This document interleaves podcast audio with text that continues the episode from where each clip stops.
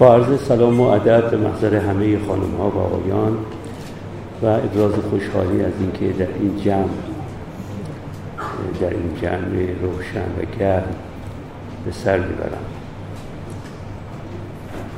همونطور که سرورم فرمودند در واقع در این نشست مروری بر همین کتاب چالش رواقی نوشته ویلیام اروین و با ترجمه خوب آقای دکتر محمد یوسفی. سخن خواهم گفت.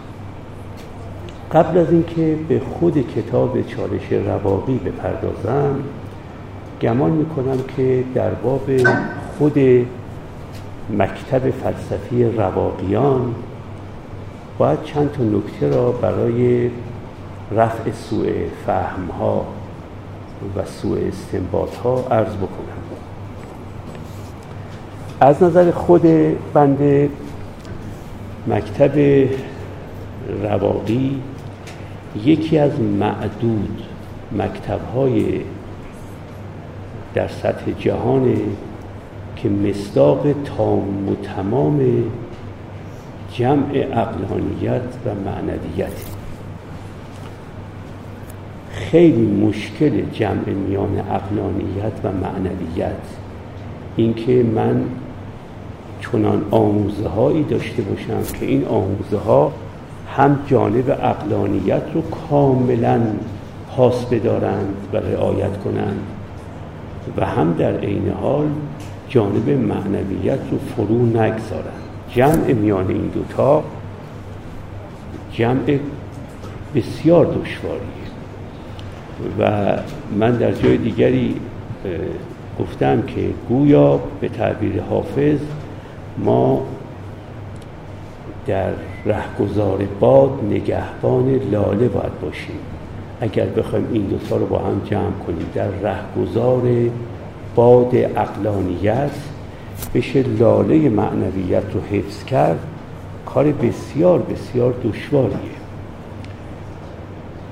که حالا خواهم گفت چرا.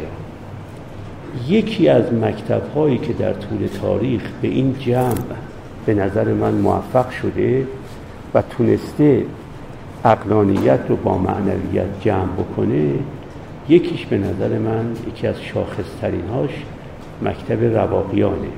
من در جای دیگری گفتم مکتب بودا مکتب داو مکتب رواقیان و مکتب اسفینوزا این چهار تا چهار تا از بزرگترین مصادیق جمع بین اقلانیت و معنویت هم.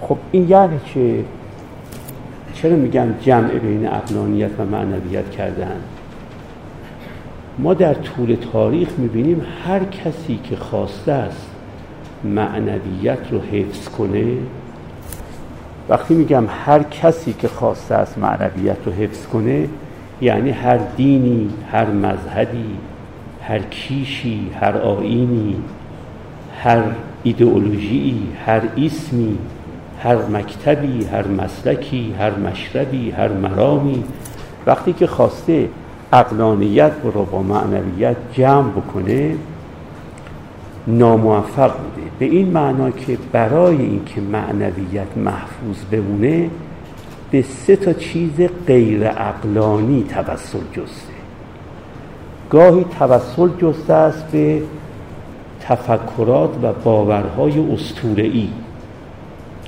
و برای اینکه معنویت رو در من توی مخاطب پدید بیاره یا افزایش بده یا نگه بداره اومده ما را با یک سلسله از تفکرات و باورهای استورعی تقویت کرده.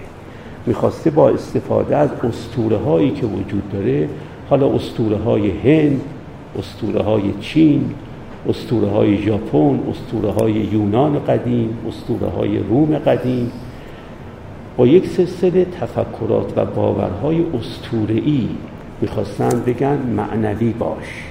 معنویت رو پاس بدار. یک دسته دوم کسانی هم که این معنویت رو از راه تفکر و باورهای جادویی می‌خواستن حفظ کنن. مثلا در افریقا در استرالیا مرادم بومیان استرالیاست. اینها آین های معنوی بسیار قویی پدید آوردن. اما با توسل به تفکرات و باورهای جادویی. یعنی باورهایی که تکیه به استوره نمی کنن. حرفی از یک سلسله قهرمانان زن و مرد استوره ای نیست. ولی یک سلسله تفکرات خرد ستیزانه که عقل نمی‌تونه باش موافقت بکنه اینها رو منظم می‌کنن به این معنویتشون و پشتوانه معنویتشون می‌کنن مثلا شما در همه آین هایی که ازش تعبیر می‌کنن به آین های شمنی. شمنها از تفکرات و باورهای جادویی استفاده می‌کنن. به این معنا که مثلا به ما میگن اگر تو معنوی نباشی ممکن است نیروهایی مثل جنیان مثل اشباه جنجالگر مثل ارواح آزار بدن تو رو. نگذارن خودت یا فرزندان زندگی سالمی بکنید. و ما رو در واقع با این انگیزه ها میکشانند به یک زندگی معنوی. خب زندگی های معنویشون واقعا قویه اما در این حال مبتنی بر یک سلسله باورهای و تفکرات جادویی. اینم به نظر من قابل قبول نیست. شما می‌تونید در این زمینه کتابهایی رو ببینید که در این کتاب ها ما را برای معنوی بودن به این تفکرات که بهشون میگیم تفکرات جادویی و باورهای جادویی سوق اما یک دسته سوم وجود دارند که اونا می‌خوان معنویت رو حفظ کنن اما نه به اسطوره ها متوسل میشن و نه به باورها و تفکرات جادویی بلکه به چیزی متوسل میشن که در دسترس من و شما نیست. تحقیق در باب صدق و کذبش از توان من و توی انسان عادی بیرونه. ادیان غربی که گاهی بهشون میگیم ادیان ابراهیمی ادیان موسوی اینا اینجوری هن. اینا به وحی متوسل می‌شوند. بحث درباره این نیست که وحی اعتبار داره یا نداره ها. اون بحث دیگریه. بحث درباره اینه که اساسا تحقیق در باب صدق و کذب و حقانیت و عدم حقانیت وحی.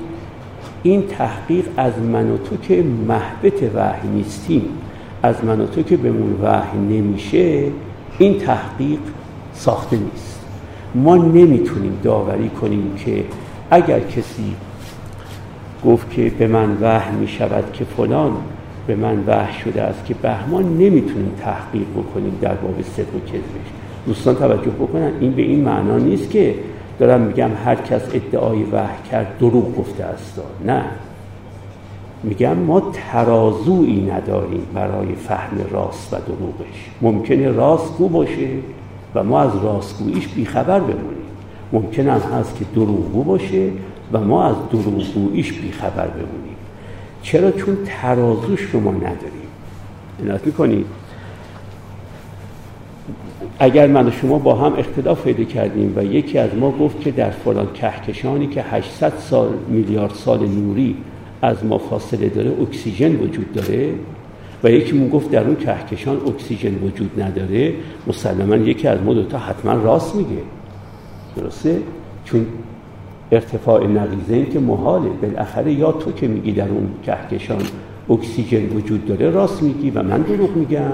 یا من که میگم اکسیژن وجود نداره راست میگم و تو دروغ میگی. بنابراین شکی نیست که یکی از ما دوتا لاعقل راست میگی اما در عین حال الان علومی و فناوری های ما اجازه نمیده که بفهمیم تو راست میگی یا من راست میگم. بنابراین دوستان توجه بکنن به این نکته. می‌خوام بگم سوء فهمی پیش نیاد. من قرضم اینه که کسانی که به وحی متوسل میشن به چیزی متوسل میشن که من و تو وسیله ای نداریم برای تحقیق در حقانیت و بطلانش. برای تحقیق در صدق و کذبش. ما وسیله نداریم. ولی ما وسیله نداریم نه لزوما به این معناست که اون که ادعای وحی می‌کنه راستگوه و نه لزوما به این معناست که اون که ادعا می‌کنه دروغگوه ولی به هر حال چون ما وسیله نداریم جای شک هست که آیا بپذیرم این سخن رو یا نپذیرم. شاید معنویتی رو که پشتوانش وحیه بپذیرم یا معنویتی رو که پشتوانش وحیه نپذیرم. در طول تاریخ به نظر من از این سراح بشر عمدتا معنویت رو در خودش و در دیگران ایجاد کرده.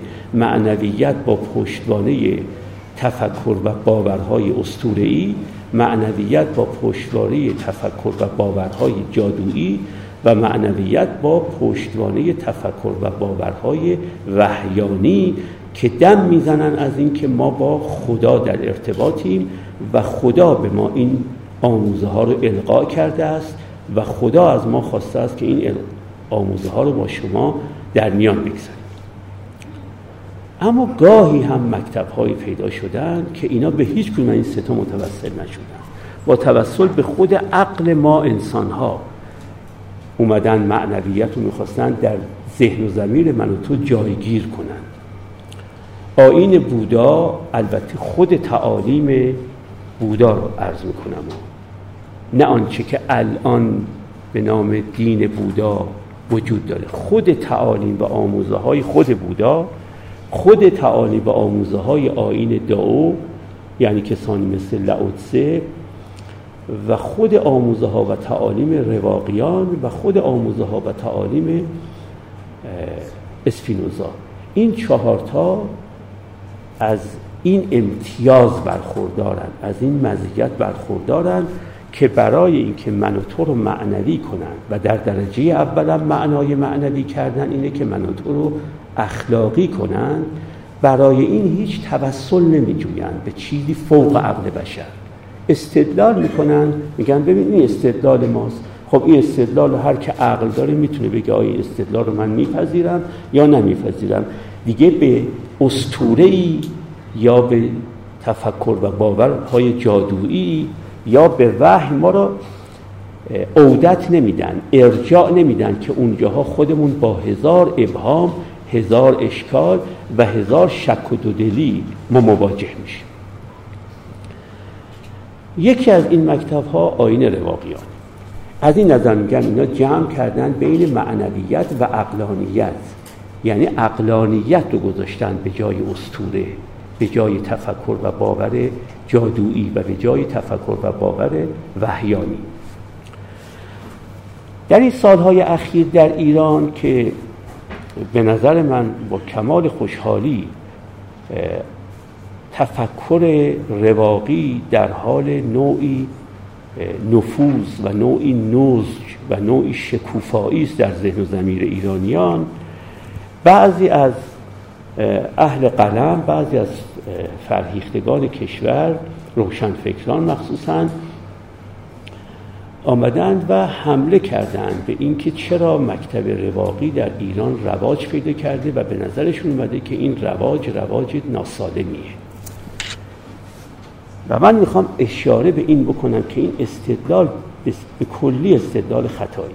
استدلال معمولا در نوشته های روشنفکران و کسانی که این حرف رو زدن معمولا به این صورت بیان میشه که آقا در دوران هلنیستی در دورانی که تفکر یونانی و, و رومی زایید این مکتب رواقیان رو دنیای هلنیستی یک دنیایی بود سخت دستخوش ورشکستگی دستخوش ناامیدی دستخوش ناکامی و سرخوردگی دستخوش مصیبت دستخوش مهنت و مرارت. همه انسان ها در اون دوران استنباطشون این بود که ما نمی‌تونیم برای بهبود اوضاع و احوال کاری بکنیم. کاری از دست ما ساخته نیست. انگار اصلا محور جهان هستی کج شده و محور جهان هستی که نمیشه راست کرد.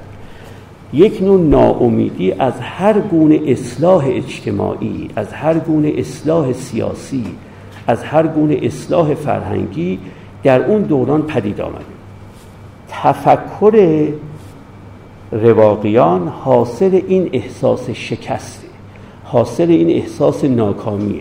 انگار به نظر این آقایون رواقیان میگن جامعه رو که هیچ تغییری درش نمیشه ایجاد کرد. هیچ امید اصلاحی وجود نداره به جامعه. اصلا در ناسیه جامعه نور هدایتی پیدا نیست. بنابراین بیایم به هر کدام بکنیم سرمون و طولاک خودمون و وضع خودمون رو بهتر کنیم. ما چه کار داریم به اینکه مناسبات سیاسی مناسبات اجتماعی مناسبات فرهنگی اینا رو بخوایم سالم کنیم. این سلامت دادن به مناسبات اجتماعی و سیاسی و فرهنگی این از عهده ما ساخته نیست. ما عاجزتر از آنیم زبونتر از آنیم ضعیفتر از آنیم ناتوانتر و درمانده تر از آنیم که بتونیم وضع اجتماعی رو بهتر بکنیم. حالا که نمی‌تونیم وضع اجتماعی رو بهتر بکنیم بپردازیم به شخص خودمون. هر کسی بپردازه به شخص خودش و گویا رواقیون فقط می‌خوان چیکار بکنن؟ من و تو رو به عنوان افراد می‌خوان اصلاح کنن نه به عنوان اعضا. نه به عنوان اعضاء جامعه که بخواد اصلاح ما یک اصلاح بزرگتری در پی داشته باشه. به زبان ساده رواقیان تفکری رو القا می‌کنن که این تفکر میگه جامعه بهتر شدنی نیست خودتو بهتر کن. اون وقت این آقایون میگن که این که الان تفکر رواقی رو در ایران کسانی ترویج می‌کنن اینا می‌خوان همین رو القا بکنن. می‌خوان بگن در ایران دیگه هیچ چیز بهبود پیدا نمی‌کنه. سیاست رو بگذارید با رجال سیاسی هر غلطی خواستن بکنن فرهنگ رو هم بذارید با رجال فرهنگی. عنایت می‌کنید. امور اجتماعی رو هم بذارید با اقتصاددانان و جامعه شناسان و ارز کنم که روانشناسان اجتماعی اونا هم ما کاری از دستمون بر نمیاد. بیاید ما خودمون رو اصلاح بکنیم. این آقایون میگن این نوعی تسلیم شدن به مفاسد رژیم سیاسی حاکم بر جامعه ماست. این نوعی دست روی دست گذاشتنه. نوعی موضع انفعالی گرفتنه. نوعی واکنش پذیری است. بنابراین کسانی که تفکر رواقی رو توصیه می‌کنن در واقع میگن دست از مبارزه با مفاسد اجتماعی بردارید. دست از مبارزه با مفاسد اقتصادی بردارید دست از مبارزه با مفاسد سیاسی بردارید دست از مبارزه با مفاسد فرهنگی بردارید. برید و خودتون رو و نهایتا اعضای خانواده خودتون رو اگر توانستید. اینا رو فقط اصلاح بکنید و گویا تسلیم به رژیم سیاسی حاکم بر جامعه رو دارن تبلیغ می‌کنن. میگن اونا قاهرتر از آنن که ما بتونیم شکستشون بدیم. اونا استوارتر از آنن که ما بتونیم تکونشون بدیم. ما بریم کار خودمون رو بکنیم بریم باغچه خودمون رو بیل بزنیم. این یک سوء تعبیر بزرگ از مکتب رواقیان. و من می‌خوام به سه دلیل بگم این سخن کاملا خطاست. اول یک بحث فلسفی و اون بحث فلسفی اینه که یه مقالطه ای در منطق وجود داره به نام مقالطه ژنتیک. یعنی مقالطه تکوینی مقالطه تکونی. این مقالطه ژنتیک یعنی چه؟ این مقالطه در منطق اینه که شما بگید فلان فکر چون در اوضاع و احوال بدی پدید آمد پس حتما نادرسته. توجه می‌کنید فلان فکر چون در محیط اجتماعی نامطلوبی پدید آمد پس حتما خودش هم نامطلوبه. توجه می‌کنید به این مقالطه میگن مقالطه ژنتیک. یعنی فکر بکنید که فساد در عالم فکر هم ژنتیکه. یعنی از صاحب فکر به فکر سرایت می‌کنه. مثال براتون بزنم. علم شیمی در واقع چگونه پدید اومد؟ علم شیمی از اینجا پدید اومد که در دوران قرون وسطا و حتی تا حدی قبل از دوران قرون وسطا یک کسانی به نام کیمیاگران پیدا شدن که می‌گفتن ما می‌تونیم اکسیری ایجاد بکنیم که اگر این اکسیر رو به مس بزنید طلا بشید. به فلزی بزنید طلا بشید. دنبال این بودن که اشیا رو همه رو تبدیل به طلا کنن. مس و نقره و هر چیز غیره. طلا رو طلا کنن و می‌گفتن یک اکسیر اعظمی وجود داره یک کبریت احمری وجود داره که اون اکسیر اعظم اگر ما به دستمون بیاد ما می‌تونیم این کارو بکنیم. خب او البته به دست نیامد ولی آهسته آهسته از دل کیمیاگری علمی پدید اومد که الان بهش میگیم علم شیمی. حالا شما می‌تونید بگید که چون اول کسانی که علم شیمی رو پدید آوردن می‌خواستن یک اندیشه باطلی رایج بکنن و یک اکسیری درست بکنن که مثل رو تبدیل به طلا بکنه که یاوه بود. پس چون اون یاوه بود پس کل علم شیمی هم یاوه است. میشه گفت نه. بله با اون قصد رفتن دنبال تحقیقات و تحقیقاتشون ذره ذره ذره ذره به کشف الکل انجامید و بعد از کشف الکل به بقیه مواد شیمیایی. ما نمی‌تونیم بگیم چون علم شیمی زاییده یک توهمه و اون توهم تبدیل فلزات به تلاست پس خود علم شیمی هم توهم. عنایت می‌کنیم. به همین ترتیب بگم اگر یک مکتبی در دورانی که ظلم و جور فراوان به کارگران می شده است ظلم و جور فراوان به کشاورزان می شده خب این ظلم و جور فراوان به کشاورز یا به کارگر البته چیز نامطلوبیه. حالا اگر در این وانفسا در این جامعه بسیار فاسدی که داره به یه بخش عظیمی از اعضای خودش ظلم می‌کنه اگه یه مکتبی پدید اومد نمیشه بگیم این مکتب چون در یک جامعه فاسد پدید اومده پس خودش هم فاسده. عنایت می‌کنی؟ و بنابراین نمی شود گفت که چون منشأ این مکتب یک محیط ناسالم بوده پس خود این مکتب هم محیط ناسالمه. به همین ترتیب بسیاری از اندیشه هایی که الان در جهان رائجه و همه ما میپذیریم این اندیشه ها رو با اقلانیت ما سازگاره با اخلاق جهانی سازگاره با حقوق بشر سازگاره همه این اندیشه ها اینا زادگاهش قربه حالا میشه بگیم چون غرب به جهتی از دیدگاه ما جامعه ناسالمی داشته پس این اندیشه هم که درش پدید اومده ناسالمه. مثال بزنم. مدارا یکی از قوی ترین و عمیق ترین و اخلاقی ترین و انسانی ترین اندیشه هاست. این مدارا در به دست جان کی پدید اومد؟ در جنگ های سی ساله پدید اومد. در جنگ های سی ساله ای که بین کاتولیک ها و پروتستان ها در غرب صورت گرفت و جنایات عجیبی در این جنگ ها رخ داد. کم کم کم کم جان لاک به این اندیشه سرافت پیدا کرد که این همه آدم کشی این همه جنایت بر مرد و زن و کودک و پیر صورت می‌گیره به خاطر اینکه مدارا وجود نداره. اون وقت اندیشه به نام اندیشه مدارا یا رواداری یا تسامح یا تساهل هر چی می‌خواد تعبیر بکنید این اندیشه پدید اومد.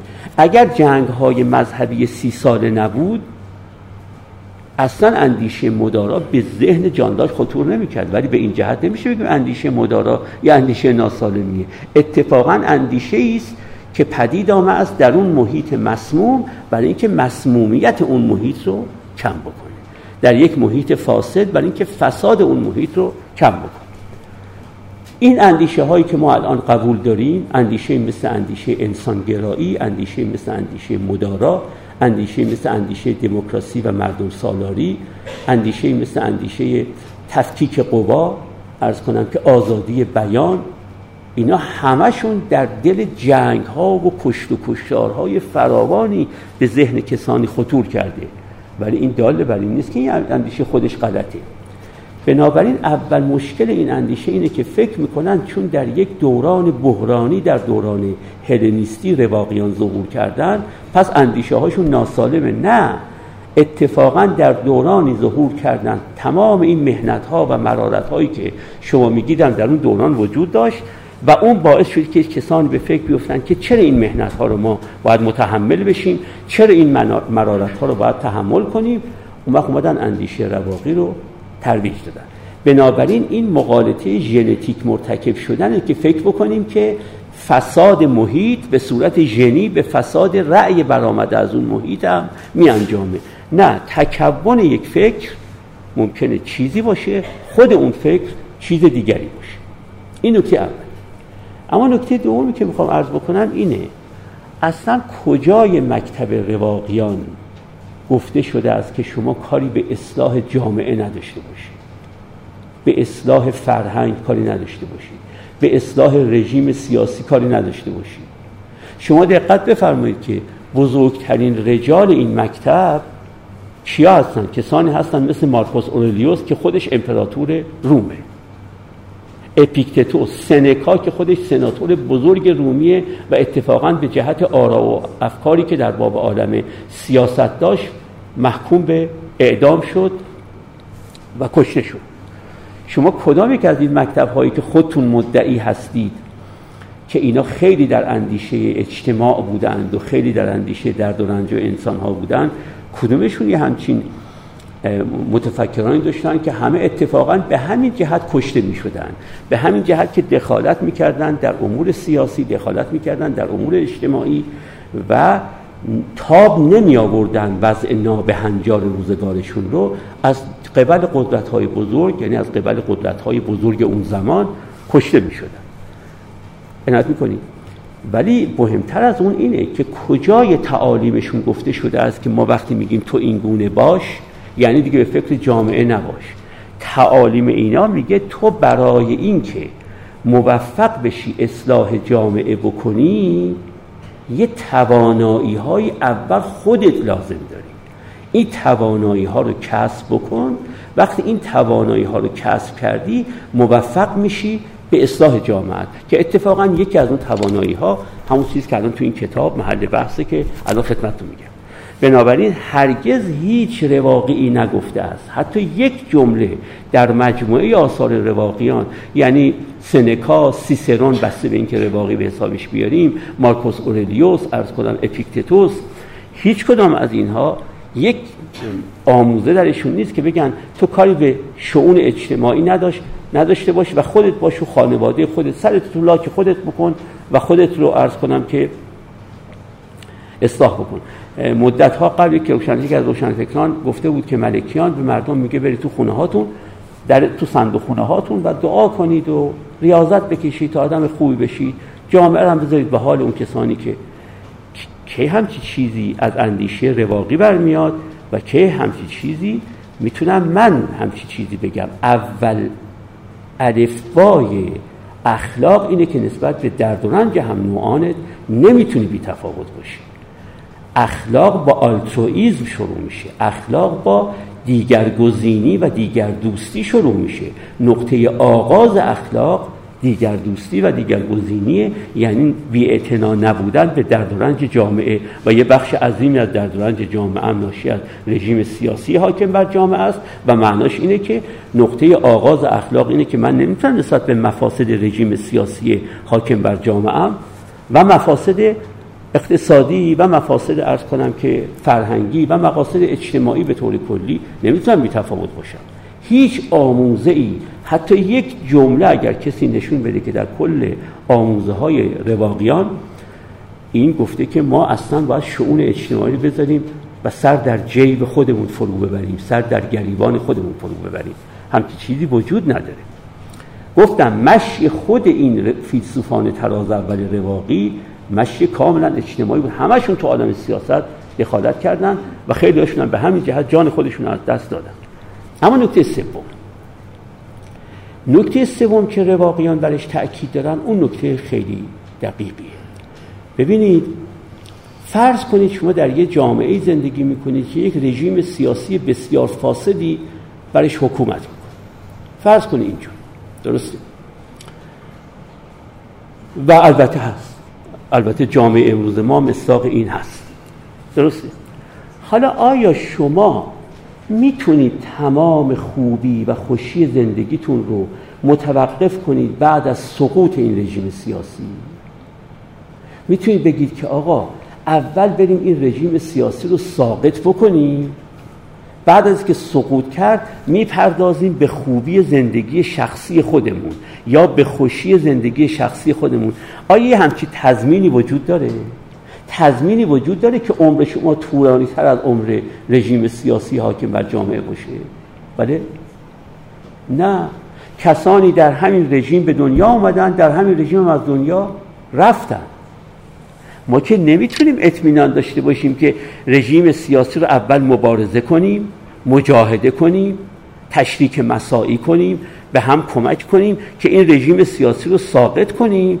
از فرداش می‌پردازم به این که خب خود منم افسرده حالم برای افسردگی خودم چیکار کنم؟ خود منم مضطربم برای استراب خودم چیکار کنم؟ خود منم دستخوش بدبینی هم برای بدبینی خودم چیکار کنم؟ خود منم دستخوش ناامیدی هم برای ناامیدی خودم چیکار کنم؟ خود منم تنبلم برای تنبلی خودم چیکار کنم؟ خود منم ترسو هم برای ترسویی خودم چیکار کنم؟ خود منم حسودم برای حسد خودم چیکار کنم؟ می‌تونم چیکار بکنیم شما تضمینی دارید که بعد از سقوط رژیم سیاسی حاکم بر جامعهتون. نه ماها هر کسی. در یک کشور دیگه هم که زندگی بکنه. آیا تضمینی داره که می‌تونه بعد از سقوط رژیم سیاسی حاکم بر جامعه زندگی بکنه که بگه خب بعد وقت نوبت می‌رسه به اینکه بپردازم به بدی هایی که در زندگیم هست و ناخوشی هایی که در زندگیم هست. یه همچه تضمینی وجود داره؟ وجود که نداره. بنابراین من به عنوان یک انسان اقلانی و به عنوان یک انسان اخلاقی دو تا وظیفه دارم. یکی این که سعی بکنم اگر فسادی در رژیم سیاسی حاکم بر جامعه فسادی در مناسبات اقتصادی حاکم بر جامعه فسادی در مناسبات اجتماعی حاکم بر جامعه فسادی در فرهنگ جامعه می‌بینم از سوی باید با این مبارزه کنم و از سوی هم باید به خوبی و خوشی خودم هم اعتنا کنم. چون معلوم نیست من تا کی زنده بمونم. و دریق است برای یک انسان جای حیفه جای تحسر برای انسان که بگن این همه عمرش رو فدای مبارزه با رژیم سیاسی حاکم بر جامعهش کرد. بعدم چون رژیم سیاسی چقرتر از اون بود که به اون زودی از دنیا بره این خودش مرد در حالی که به خوبی خودش هیچ فکر نکرده بود به خوشی خودش هم هیچ فکر نکرده بود. رواقیان در واقع اینو می‌خوان به ما بگن. می‌خوان بگن تو کاملا به فکر اصلاح جامعه باش ولی یه توانایی هایی باید داشته باشی برای اینکه بتونی اصلاح جامعه بکنی. این توانایی ها رو کسب بکن. اگر با این توانایی هایی که کسب کردی رژیم سیاسی رژیم اجتماعی رژیم فرهنگی رژیم اقتصادی جامعت هم تغییر تونستی بدی عالیه. اگر هم نتونستی لاقل زندگی خودت رو چیکار کرده ای؟ اینو خوبیشو تأمین کرده ای خوشیشو تأمین کرده ای. بنابراین هرگز رواقیان نگفتند که فقط سرطولاک خودت بکن. گفتن هر دو رو به موازات هم پیش ببر. اما این که میگم من رواقی به تو میگم حواست به نقاط ضعف خودت از لحاظ ناخوشیهات و به, نهاز به نقاط ضعف خودت از لحاظ ناخوبیهات توجه به این داشته باش به دو جهته. یکی این که این خوبی ها و خوشی ها تا درت پدید نیاد او توانایی لازم رو نداری برای مبارزه با مفاسد اجتماعی. یکی به این جهته یکی هم به این جهت دومه. و اون اینکه اگر توانایی های تو نتونست رژیم سیاسی رو ساقط بکنه لاقل تو رو به یک زندگی مطلوبی داده باشه. یعنی اگر همچنان جامعه منجلاب موند همچنان جامعه مرداب موند همچنان جامعه یک جامعه پر از فساد بود تو تو این مرداب تو تو این منجلاب گل نیلوفرش باش. و اینو من در جای دیگری مفصل گفتم که اگر من با یک مرداب سر و کار پیدا کردم دو وظیفه دارم. یک وظیفه اینه که این مرداب رو تا می‌تونم خشک بندازم و خشکش بکنم و بازم خشکترش بکنم و بازم خشکترش بکنم و این مرداب و هی از رطوبتش بکاهم و بکاهم و بکاهم تا اولا موجودات پریدی که از دل این منجلاب میان بیرون کم بشن ثانیا هم بشه روی این خشکی ها ساختمان ساخت شهر ساخت شهرک ساخت مدرسه ساخت.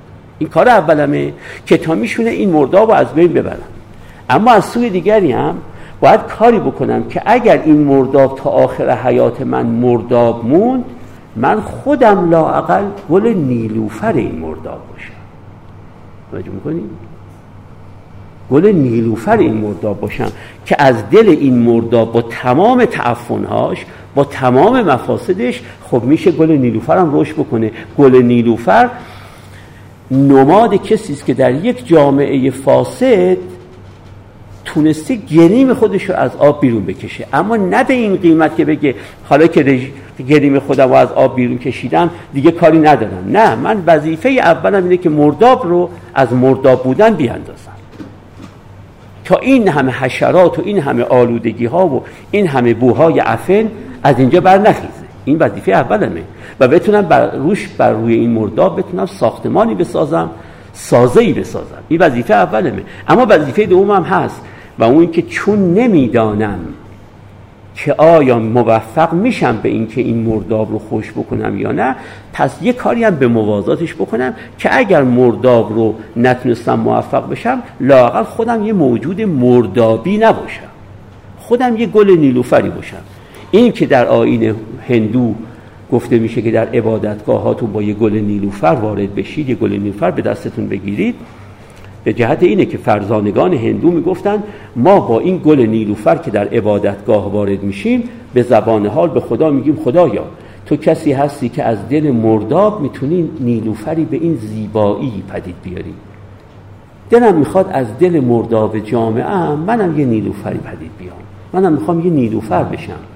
اما این معنیش نیست که فراموش می‌کنم که جامعه مردابه و باید خشک بندازم این مرداب رو و باید این مرداب رو خشک بکنم. بنابراین می‌خواستم اینو عرض بکنم که من در عین اینکه مقلد مکتب رواقیان نیستم و هیچ مکتبی مسلکی مشربی مرامی دینی مذهبی کیشی آینی ایدئولوژی اسمی نیست که صد در صد قبولش داشته باشم اما در عین حال معتقدم اونقدر در آموزه های رواقیان نکات مثبت وجود داره که واقعا زندگی من و شما رو می‌تونه متحول بکنه. البته ما باید از هر مکتب دیگری هم چیزهایی که به درد زندگیمون می‌خوره از اونها بگیریم. بنابراین در عین حال که من مقلد صرف این مکتب نیستم ولی به نظرم میاد یکی از شاهکارهای تاریخ بشر پیدایش آموزه های رواقیه. و بنابراین این اشکال اشکال ناواردی است که کسانی گمان می‌کنن ما تسلیم رژیم سیاسی حاکم بر جامعه شده ایم. توجه می‌کنید؟ و عجیب اینه که اونایی که میگن تسلیم رژیم سیاسی حاکم بر جامعه نباید شد خودشون هنوز دارن تو دانشگاه ها تدریس می‌کنن. ولی بنده که مبلغ این بودم که تسلیم این رژیم باید شد منو دوممو گرفتن از دانشگاه پرتابم کردن بیرون. عنایت می‌کنید آخه چجوری کسی که داره میگه تسلیم رژیم سیاسی حاکم بر جامعتون باشه؟ این حق نداره تدریس بکنه. و شما که معتقدید نخیر ما باید مبارزه کنیم با رژیم سیاسی. هنوز دارید تدریس می‌کنید. این نشون میده اینجور نیست داستان. داستان از این قرار نیست. لاعقل ما به اندازه خود آقایون باید پی ببریم که کی داره مبارزه رو ازش دم می‌زنه و کی ازش تسلیم رو دم می‌زنه. اونا لاقل بهتر از ما انگار فهمیدن که کی داره مبارزه می‌کنه و کی داره تسلیم میشه. این نکته اول. اما راجع به این کتاب به خصوص من می‌خوام یک مطلبی بگم که جغرافیای این کتاب در نظرتون آشکار بشه. این کتاب مثل خیلی از کتاب های دیگه. یک عیبش اینه که خودش نمیگه من تو چه کانتکستی دارم حرف می‌زنم؟ به تعبیر شعن نزولم کجاست؟ دارم راجع به چی می‌خوام با شما حرف بزنم؟ من از اینجا شروع می‌کنم که این جغرافیا رو فقط نشون بدم. خود کتاب واقعا کتاب ارزشمندیه و اونقدرم کتابی است به زبان روشن نوشته شده که نیازم به این نیست که من بخوام پیچیدگیاشو بر شما رفع بکنم. اما اینکه این کتاب کجای زندگی من قرار می‌گیره رو اینو می‌تونم براتون روشن بکنم.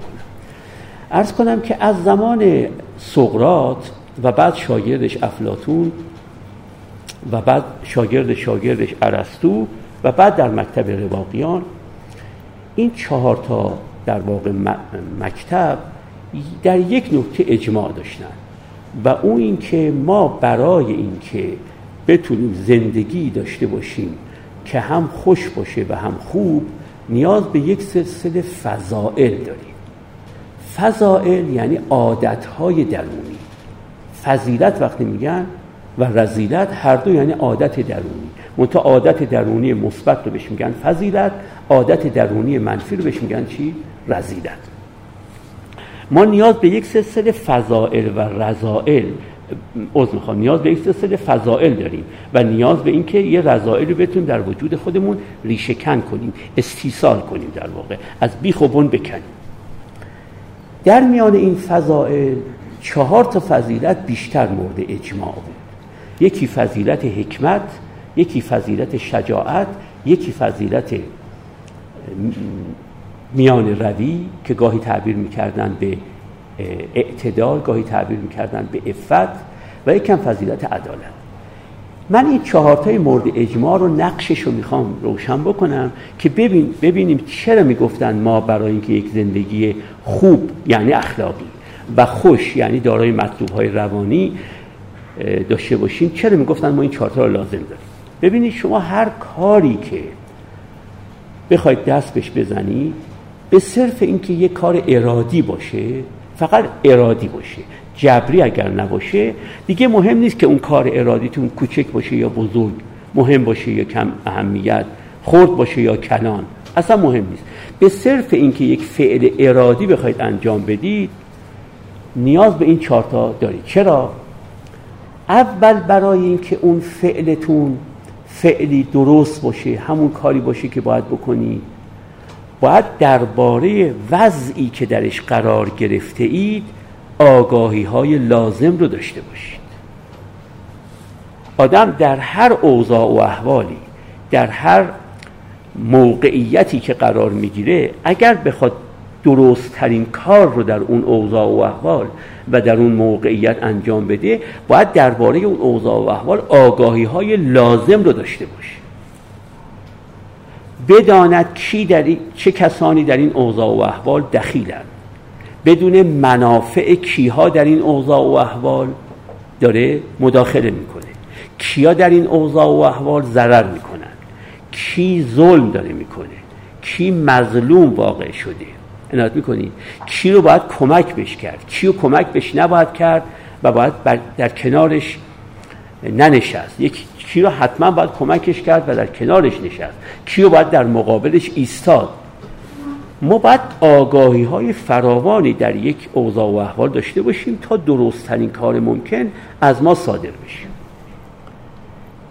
این آگاهی ها چندین قسم آگاهی هست.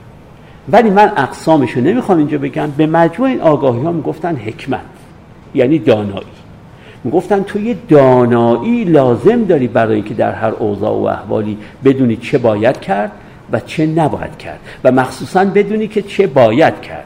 و مخصوصا بدونی در میان چه باید کردها مناسب ترین کار کدومه. چون ممکنه پنج تا کار درست هم وجود داشته باشه که من موظفم درست ترینه این پنج تا کار درست رو انجام بدم.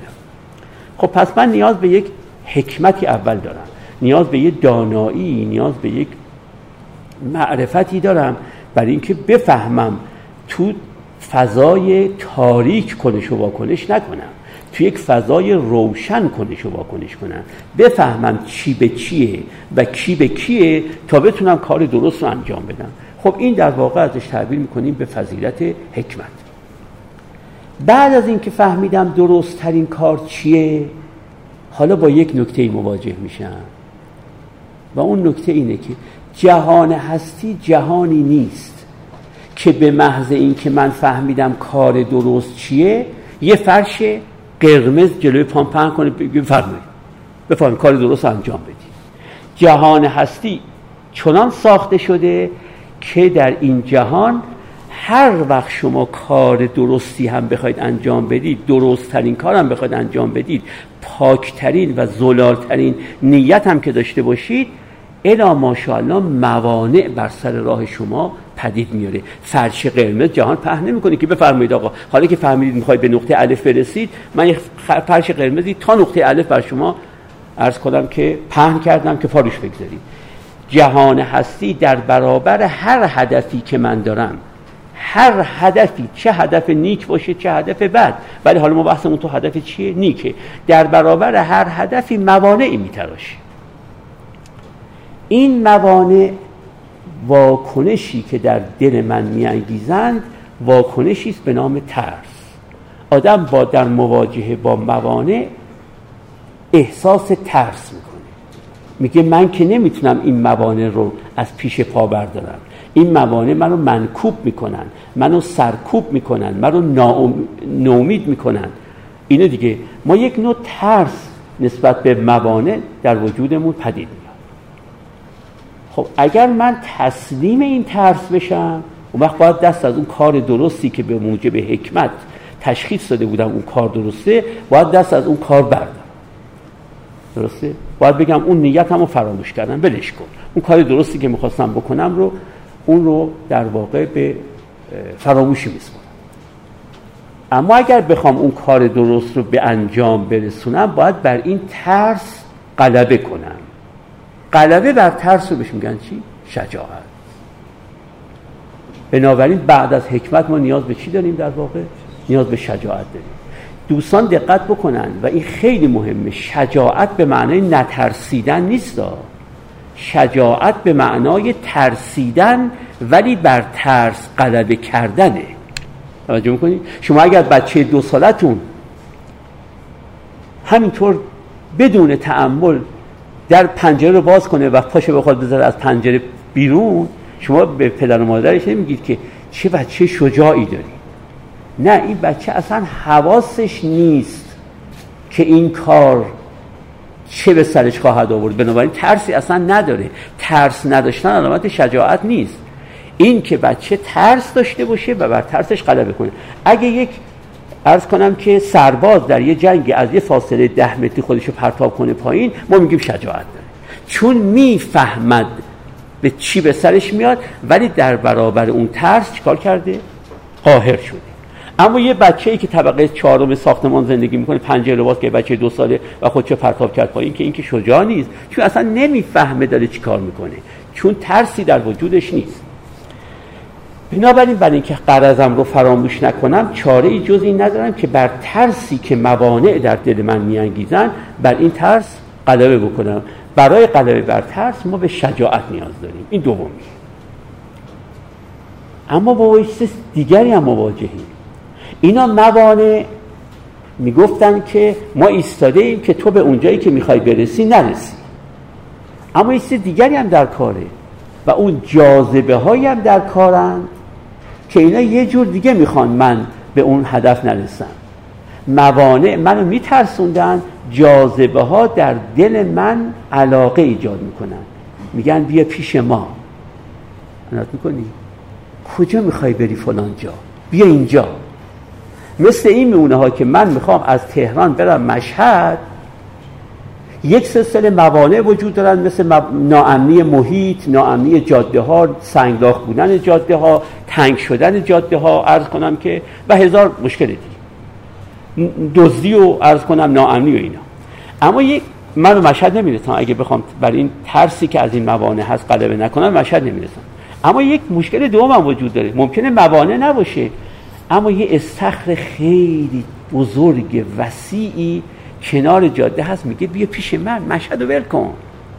ناجوم کنی اون طرف در یه جنگل خیلی آبادی هست. میگه مگه عقل پارسنگ می‌بری می‌خوای بری مشهد چیکار کنی؟ بیا من در آغوش من باش. اون طرف ممکنه یک شهرک بازی باشه اون طرف ممکنه یه پارک باشه اون طرف ممکنه یه رستورانی باشه اون طرف ممکنه یک سالن رقصی باشه و خلاصه خیلی چیزها هستن که میگن بیا پیش ما فراموش کن اون کار رو. موانع ما رو میترساندن اما اینا ما رو چیکار می‌کنن؟ از عشق ما سوء استفاده می‌کنن از علائق ما سوء استفاده می‌کنن. توجه می‌کنید مثلا شما می‌خواستید برید خدمت به وطن بکنید ثروت میگه آقا تریلیارد ثروت هم یه چیز یه حواست هست. بیا پیش من ثروتمندت می‌کنم. شهرت هم میگه مشهور شدن خیلی چیز مهمیه. آدم باید جزء سلبریتی ها بشه. ول کن خدمت به وطن که آخرش هم کارت می‌کشه به زندان و شکنجه و جرم و از این حرف. بیا سلبریتیت می‌کنم. خب همه این جاذبه ها ممکنه ما رو از راه باز بدارن. این جاذبه ها فرقشون با موانع در این بود که در عینی که هر دو می‌خواستن ما به مقصد نرسیم اما اونا هول تو دلمون مینداختن اینا عشق در دل ما میندازن مهر در دل ما میندازن میگن بیا تو بغل خودم. وقتی میگن بیا تو آغوش خودم یعنی مقصد رو فراموش کن دیگه. برای اینکه بر این علاقه غلبه کنم نیاز به کف نفس دارم. خیشتنداری. که بتونم آره پول دوست دارم. اما به خاطر هدفم باید جلو خودم رو بگیرم. توجه می‌کنید اون پارکه رو خیلی دوست دارم ولی من باید به مشهد برسم. دست از این پارک بردارم. اون سالن عرض می‌کنم که رقص رو دوست دارم. اون نمی‌دونم فرض کنه که استخر رو دوست دارم. همه اینا رو دوست دارم. اما باید مهار خودم رو در اختیار بگیرم و نگذارم این دوستی ها منو به طرف خودشون بکشونن. یعنی من نیاز به افت دارم. افت یعنی خیشتن داری باید بگم بله آب خنک شنا کردن خیلی لذت بخشه ولی من می‌خوام بر این لذت غلبه کنم چون می‌خوام به مشهد برسم. اینو بهش میگن خیشتنداری. گاهی بهش میگن افت در لسان قدما بهش گفتن افت افت یعنی خیشتنداری. که جاذبه ای هست که می‌خوام خودم رو تسلیمش نکنم. چون اگه تسلیمش بشم دیگه نمی‌رسم به اونجا. خب ما نیاز به چی داریم در واقع؟ ما نیاز به خیشتنداری هم داریم. نیاز به کف نفس هم داریم. نیاز به اون چیزی داریم که بهش میگن افت بنابراین اول شد حکمت بعد شجاعت و بعد چی در واقع؟ خیشتنداری یا افت یا کف نفس که انگار افسار خودم رو در دست گرفتم. انگار یه بخشی از وجودم می‌خواد بره تو استخر ولی نمی‌ذارم بره. یه بخشی از وجودم دنبال ثروت دنبال شهرت دنبال قدرت دنبال احترام دنبال آبروه دنبال محبوبیت. ولی میگم من می‌خوام خدمت به خلق بکنم. این خدمت به خلق مشهد منه. بنابراین نمی‌ذارم ثروت یا شهرت یا قدرت یا احترام یا آبرو یا محبوبیت یا هیچ چیز دیگری نمی‌ذارم جاذبش بر من غلبه کنه و من برم تو آغوشش. اینم نکته. اما هیچ چهارم هم لازم ممکنه من کاملا می‌دونم چی کار باید انجام بدم؟ کاملا حواسم هست که خودم چی کار باید انجام بدم؟ بر ترس هم غلبه کردم چون شجاعت دارم. بر مهرها و علاقه ها و علائق خودم هم غلبه کردم چون چی دارم؟ کف نفس دارم.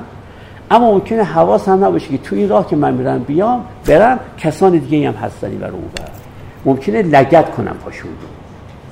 آدم وقتی می‌خواد بره مشهد تنها آدمی که نیست که می‌خواد بره مشهد. ممکنه کسان دیگه هم بخوان من مشهد. من ممکنه تو جاده از بس ولع دارم به مشهد برسن دیگه حواسم نباشه که کسان دیگری هم هستن. ممکنه پای کسی رو لگت کنم ماشین کسی رو لطمه بکنم از به کسی ظلم کنم پس نیاز به عدالت هم دارم نیاز به این دارم که اگر دیگرانی هم تو این مسیر دیدمشون حقشون رو ضایع نکنم چون اونا هم قصد دارن که هم چیکاری بکنم پس نیاز به عدالت هم دارم و عدالت یعنی پاسداشت حقوق دیگران. خب اگر این چهار تا رو من داشته باشم می‌تونم به مقصد درستم برسم. پس حکمت مقصدم رو درست می‌کنه. شجاعت منو بر ترس از موانع غلبه میده. کف نفس یا افت یا خیشتنداری منو بر جاذبه ها غلبه میده بر علائق غلبه میده. نمی‌ذاره که این لبخندها این چشمک زدن ها منو بکشونن به طرف خودشون. و عدالت هم باعث میشه کسان دیگری هم که تو راهن من که زندگی فردی نمی کنم من زندگیم اجتماعیه کسان دیگری تو راه من لگدشون نکنم یا سهمشون نخورم یا توششون رو ندزدم یا هر چیز دیگری. اینه که این چهارتا در فهرست همه فضائل میاد فهرست فضائل خیلی بین متفکران تعدادش متفاوته. کسانی میگن 18 تا فضیلت داریم کسانی میگن 4 تا فضیلت کسانی میگن 6 تا فضیلت 7 تا فضیلت. اما این 4 تا رو همه برش اجماع دارن چون این 4 تا واقعا به نظر میاد با این توضیحی که دادم لازمه. یکی از این 4 تا شجاعت بود. این کتاب درباره فقط شجاعته. توجه می‌کنید یعنی در مواجهه با مشکلات. این که عنوان کتاب هست چالش رواقی یعنی هماورد طلبی رواقیان. رواقیان به موانع میگن بیایید ما اینجوری تو رفتار می‌کنیم. توجه می‌کنید حالا مترجم محترم تعبیر کردن به چالش رواقی. چلنج که ایشون تعبیر کردن به چالش یعنی مبارزه طلبی که آدم باید در برابر موانع بکنه. به موانع به زبان حال بگید که آمدم که بیام سراغتون. اومدم که از پیش پا برتون دارم. اومدم که حرستون کنم و جنگل روبرو رو برای خودم یک تبدیل به یک مسیر بکنم. نمی‌ذارم شما هر کدامتون به اندازه خودتون در مقابل من قد علم کنید. این در واقع از مشرب رواقیان استفاده کرده برای فضیلت شجاعت یعنی مواجهه با مشکلات. اینه که این کتاب در باب حکمت سخنی نمیگه. در باب خیشتنداری هم سخنی نمیگه در باب عدالت هم سخنی نمیگه. فقط به مسئله از نظر عنوان فرعی رو می‌بینید راهنمای فلسفی برای دستیابی به استقامت آرامش و انعطاف پذیری بیشتر در مقابل مشکلات. ابتکار این کتاب چیه؟ اینه که میگه شجاعت هم خودش سه شاخه داره.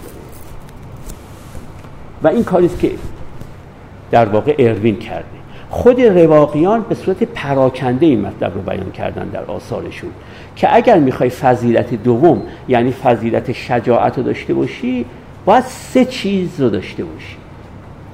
این سه چیز رو اگر نداشته باشی شجاعت نداری. نمی‌تونی ترس بر ترس های خودت غلبه بکنی. ویلیام اروین در واقع ابداعش در این کتاب اینه که اومده از مجموعه آثار همه رواقیان بزرگ اومده این سه تا مؤلفه رو کشیده بیرون و گفته این سه تا مؤلفه برای فضیلت دوم یعنی شجاعت لازمن من در باب این سه تا مؤلفه هم یه توضیح خدمت سروران بدم و وقتش رو بیاد نگیرم. اولین اینه که تو اگه بخوای شجاعت داشته باشی باید استقامت داشته باشی. شجاعت اولین لازمش استقامته. و استقامت یعنی چی؟ استقامت در واقع یعنی در نظر و عمل هدف رو از یاد نبرم. توجه می‌کنید استقامت یا پایداری یا ثبات قدم یا به تعبیر اگزیستانسیالیست ها وفاداری به خود. اگزیستانسیالیست امروز بیشتر میگن وفاداری به خود. قدما تعبیر می‌کنن به استقامت گاهی هم تعبیر می‌کنن به ثبات قدم که گاهی هم گفتن ثبات ولی درستش ثبات قدم بود. توجه می‌کنید این یعنی اینکه دائم به خودت گوشزد بکنی که هدف هم این بود. عنایت می‌کنی. کم نیستن مثلا کسانی که در سن منن. کم نیستن که یادشون میاد که تو 20 سالگی اهدافشون چی بود. توجه می‌کنی؟ ولی حالا وقتی نگاه می‌کنم میدن او ما با این اهداف خیلی فاصله گرفته ایم چون یا اون دافعه هایی که موانع بهشون می‌گفتیم یا اون جاذبه هایی که بهشون گفتیم علائق کم کم کم کم ما رو به طرف خودشون چیکار کردن؟ میل دادن. و ما هدفمون رو یادمون رفت. اول چیز اینه که آدم دائم به خودش تذکر بده که هدفم اینه. این که می‌بینی در بعضی از روش های روان درمانگری هم میگن روبروی آینه بریستید یا دائم به خودتون تلقین به نفس بکنید این تلقین به نفس کردن برای اینکه هدف فراموش نشه. چون واقعا فراز و نشیب های زندگی و جاذبه ها و دافعه های زندگی اونقدر قوی که آدم ممکنه یادش بره که اصلا من ما گاهی پیش اومده که برای نون خریدن رفتیم از خونه بیرون ولی چند تا چیز دیگه خریدیم ولی وقتی من برگشتیم دیدیم اصلا نون رو فراموش کردیم. چون کفش خوب هم آخه تو راه دیدیم. توجه می‌کنید؟ کفش خوب هم دیدیم. یه میوه های خوبی هم دیدیم. بعد برمیگردیم خونه می‌بینیم اصلا ما رفته بودیم نون بخریم همه چی خریدیم غیر از نون. آدم ممکنه در عصر زندگیش بعد از ظهر زندگیش یعنی وقتی به سن من, من می‌رسه ببینه ما همه چی خریدیم اما نونمون نخریدیم هنوز. نخریدیم. این پیش میاد. بنابراین اول چیزی که مهمه اینه که آدم فراموش نکنه هدفش رو و دائما ثبات قدم داشته باشه. بگه می‌خوام همینجا باشم می‌خوام همینجا باشم. یکی از کارکردهایی که دعا یا ارز کنم که نیایش در ادیان و مذاهب جهانی داره اینه که آدم هدفه رو فراموش نکنه. شما وقتی مثال می‌زنم ما وقتی اگه شما مسلمان باشید اگه در نماز گفتید که اهدنا الصراط المستقیم یعنی دائم دارید حفظ در شبانه روز دارید ده بار به خودتون تذکر می‌دید که می‌خوام در راه راست باشم. اگر هی میگم ایاک نعبد و ایاک نستعین در واقع می‌خوام بگم فقط بنا بوده من از خدا کمک بطلبم نه از کسی دیگری. فقط بوده بنا بوده خدا رو مطلق بدونم و پرستش یعنی اطلاق مطلق دانستن. فقط خدا رو بناس مطلق بدونم. کسی دیگه مطلق نباید بدونم. قرار اینه که یکی از کارکردهای دعا و نیایش هم این بود که این اهدافمو دائما به خودم یادآوری کنم که بنا بود من در راه راست قدم بزنم و نه راه های ناراست. و بنا بود که فلان و بنا بود که بهمان. خب ایشون در واقع یک بحثی در باب استقامت در این کتاب می‌کنه که می‌خواد به ما گوشزد بکنه که این ثبات قدم خیلی مهمه. اینکه دائما آدم به خودش تذکر بده. چون واقعا فراموش گرها موفقن در زندگی. خیلی جاذبه ها و دافعه ها وجود دارن که می‌تونن این نیت رو از بین ببرن. این نکته اول. اما نکته دوم آرامشه. بعد از ثبات قدم بعد از استقامت ما شخص نیاز به آرامش داره. آرامش یعنی چی؟ آرامش یعنی به حد اقل رساندن تأثیر بیرون در درون. ببینید ما چرا آرامش نداریم؟ چون موفق میشه بچه‌مون تو کنکور خوشحال میشه. یعنی چه؟ یعنی موفقیت بچه‌مون در بیرون در درون ما اثر می‌ذاره و بچه‌مون در کنکور شکست می‌خوره غمگین میشیم. باز بیرون در ما چیکار کرده؟ اثر گذاشته. هرچه من درونم بیشتر تأثیر از بیرون بپذیره آرامش درونم چی میشه؟ کمتر میشه. کم کم درونم شروع می‌کنه به موج پیدا کردن و بعد موجهاش خیلی فراز و نشیبشون با هم فرق می‌کنه و تبدیل به یه خیزابه های عظیم میشن. چون هر امری که در بیرونه یا خوشایند منه یا بدایند منه. اگه بنا باشه تأثیر بپذیرم آنچه که خوشایند منه در بیرون رخ میده منو احساسات و عواطف مثبت بهم میده. آنچه بدایند منه و در بیرون رخ میده به من احساسات و عواطف منفی میده. و این معنیش اینه که احساسات و عواطف من یک نواخت در درون نمیمونن. آرامش فوق شادی و اندوهه اینکه مولانا یا عرفای ادیان مذاهب دیگه هم اشاره می‌کردن که آرامش یعنی شادی هم نیست.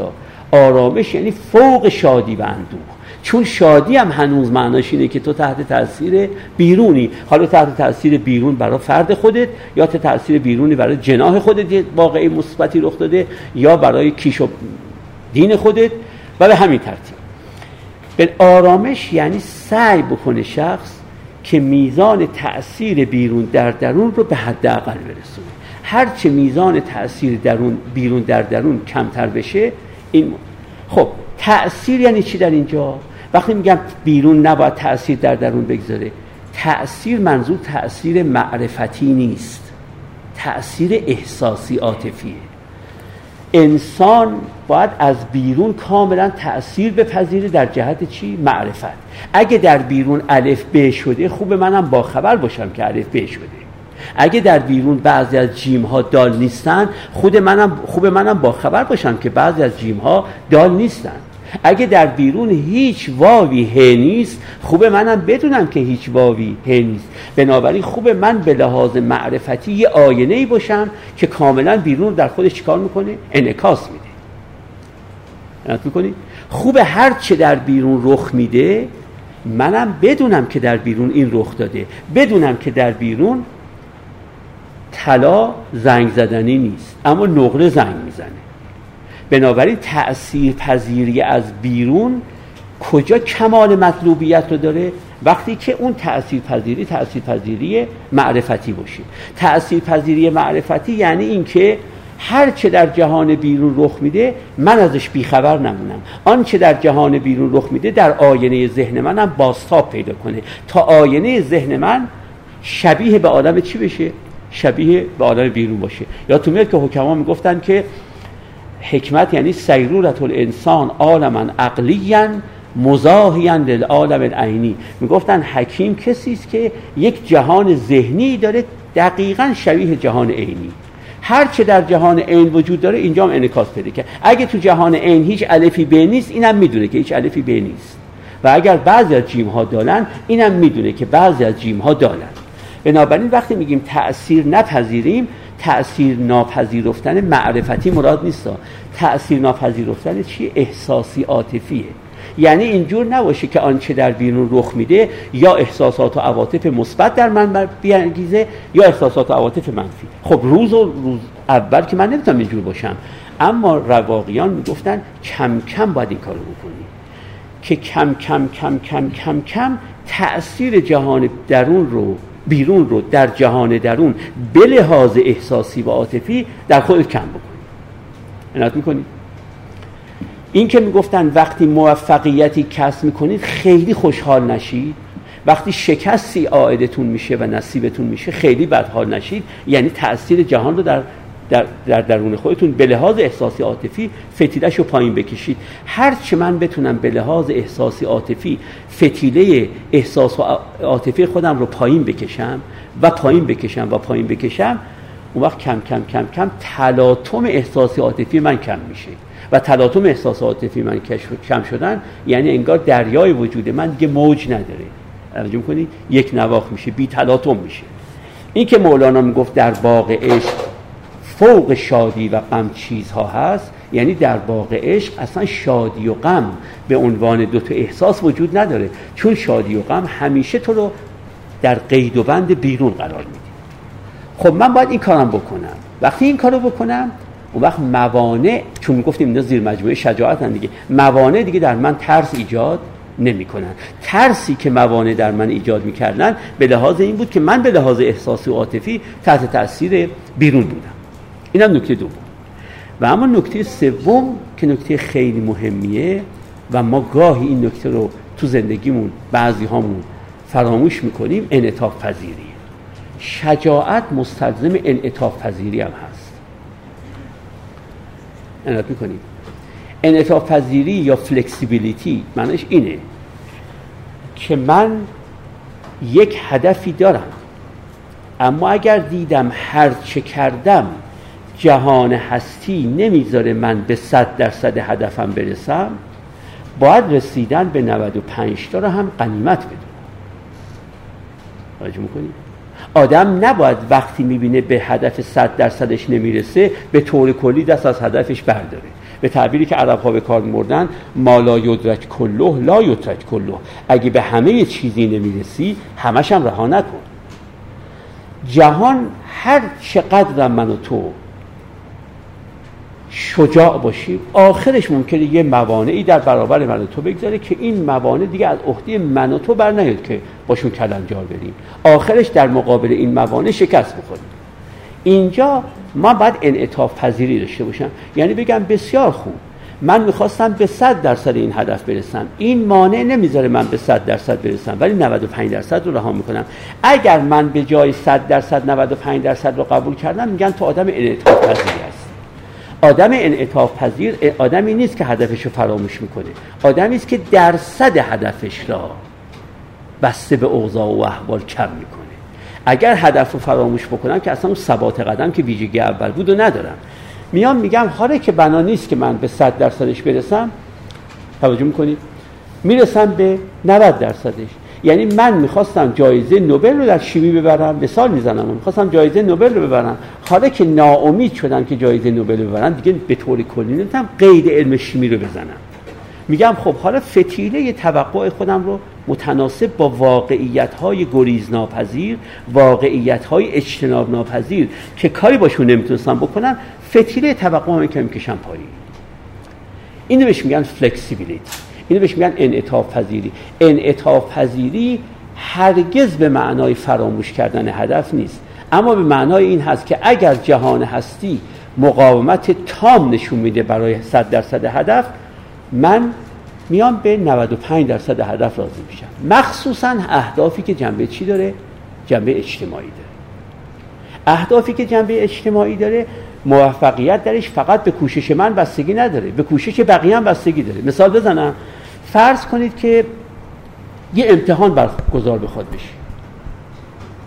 امتحان باشه فقط. مسابقه نباشه. خب تو این امتحان من به اندازه دوازده اگه نمره بگیرم به اندازه دوازده به نمره میدن. چارده چارده هیجده هیجده بیست بیست. نمره من به نمره شما بستگی نداره. من نمره خودم رو می‌گیرم شما نمره خودتون رو می‌گیری شخص سالس هم نمره خودش رو می‌گیره چرا؟ چون امتحان یک امر اجتماعی نیست امتحان یک امر جمعی هست ولی اجتماعی نیست اما مسابقه چی؟ کنکور چی؟ کنکور اگر من بخوام توش قبول بشم فقط به فعالیت های خودم قبول شدنم بستگی نداره به اینم که رقبان چقدر فعالیت کردن به اونم بستگی داره یعنی اگر من تمام فعالیتم هم بکنم اما یکی از رقبای من این از من فعالیتش بیشتر باشه توانایی هاش بیشتر باشه دانایی هاش بیشتر باشه. به خاطر اینکه فعالیت هاش دانایی هاش و توانایی هاش بیشتره اون موفق میشه بره اون صندلی مثلا دانشگاهی رو کسب کنه. من نمی‌تونم بکنم. اگر دقت بکنید فرق امتحانات عادی با مسابقه ها با کنکورها در اینه که در امتحان عادی تو همون نمره خودتو بهت میدن. اما تو کنکور نمره تو رو با نمره بقیه رقبات میسنجن. و میگن با اینکه 19 آورده یا و نمره خیلی بالاییه ولی چون خیلی یا بیشتر از 19 آورده ان اونا جای تو رو می‌گیرن. تو هم تمام فعالیتش کردی. بنابراین اهدافی که اجتماعی هن نه فقط جمعی. چون فرق است بین هدف جمعی هدف فردی و هدف اجتماعی. اهدافی که اجتماعی هن و نه فقط جمعی در امتحان ما هدف جمعی داریم. یعنی 50 تا میریم امتحان میدیم. ولی هر کدام می‌خوایم نمره خودمون رو بگیریم. در مسابقه و کنکور اجتماعیه. یعنی من نمره خودم به دردم نمی‌خوره. ممکنه نمرم 19 باشه ناموفق باشم. ممکنه نمرم 12 باشه موفق باشم. اگر 12 نمرم باشه ولی همه کمتر از 12 آورده باشن من شاگرد اول میشم. اما اگه نمرم 19 باشه ولی همه بیشتر از 19 آورده باشن من شاگرد آخر میشم. بنابراین شاگرد اول و آخر شدن من به نمرم بستگی نداره. یه معدل دوازده می‌تونه شاگرد اول بشه به شرطی که همه دیگران کمتر از دوازده معدلشون شده باشه. یه نمره 19 می‌تونه شاگرد آخر بشه به شرطی که همه دیگران معدلشون از 19 بیشتر بشه. در اینها ما امکان رسیدن به هدف اون 100 درصد کمه. در امور اجتماعی. در امور جمعی بیشتره در امور فردی که از اونم بیشتره. تو امور اجتماعی این که من حتما بتونم به هدف 100 درصدم برسم این در وسع من نیست. بنابراین باید انعطاف پذیری رو قبول کنم. قبول بکنم که توقعمو پایین بیارم. بگم باشه من برنده جایزه نوبل شیمی نمیشم اما می‌خوام یه شیمیدان بزرگی بشم. اما دیگه به طور کلی از شیمی دست بر نمیدارم چون بنابراین بود که شیمی درست ترین کاری است که در حکمت به من القا شده بود که درست کاری که می‌تونی بکنی اینه که شیمیست بشی. بنابراین دست از شیمیست بودن خودم بر نمیدارم. انعطاف پذیری رو خیلی ها خلاف آرمانگرایی می‌دونن. و رواقیان اولین فیلسوفانی بودن که می‌گفتن اتفاقا انعطاف پذیری برای آرمانگرایی لازمه نه اینکه دشمن آرمانگرایی باشه. انعطاف پذیری یعنی آرمان رو رهاش نکردم. اما چون نمی‌تونم به 100 درصدش برسم به 95 درصدش یا 90 درصدش یا 80 درصدش اکتفا می‌کنم خب ویلیام اروین در این کتاب اومده نشون داده دو تا چیز یکی این که چرا شجاعت به هر سه اینها نیاز داره. هم به استقامت و ثبات قدم نیاز داره هم به آرامش نیاز داره و هم به انعطاف پذیری نیاز داره. یکی اینو نشون داده و یکی هم نشون داده که معنای دقیق این ستا رو ما با معانی که تو عرف آمیانه داره اشتباه نگیریم. عنایت می‌کنید. معناش این نیست که آرامش وقتی ما میگیم معناش تنبلی نیست. عنایت می‌کنید. وقتی ثبات قدم میگیم معناش لجاج نیست. لجاج ورزیدن نیست ثبات قدم نیست. انعطاف پذیری وقتی میگیم فراموش کردن هدف رو بهش نمیگیم انعطاف پذیری. خب این چیزی بود که من خواستم بگم. خود کتاب نیازی به توضیح نداره. ولی می‌خواستم این عرض بکنم که این کتاب رو اگر بخوایم رده بندی بکنیم در یک کتاب اخلاقیه در اخلاق هم تو بحث فضائل اخلاقی داره کار می‌کنه تو بحث فضائل اخلاقی هم فضیلت شجاعت رو داره میگه. نوآوریش هم در اینه که سه لازمه فضیلت شجاعت رو از آثار رواقیان استخراج کرده و نشون داده که آدم شجاع هم آدمی است که دارای ثبات قدم باشه هم یه آرامشی کسب بکنه و هم هم انعطاف پذیر باشه. و سلام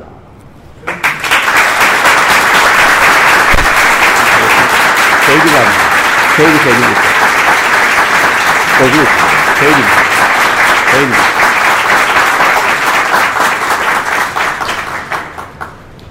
خیلی لطف کردید. دستتون درش کنم شخصا به عنوان دانش آموز رشته سیاسی بسیار استفاده کردم. دولتون برم من قابل من چند تا نکته رو خدمت دوستان بگم.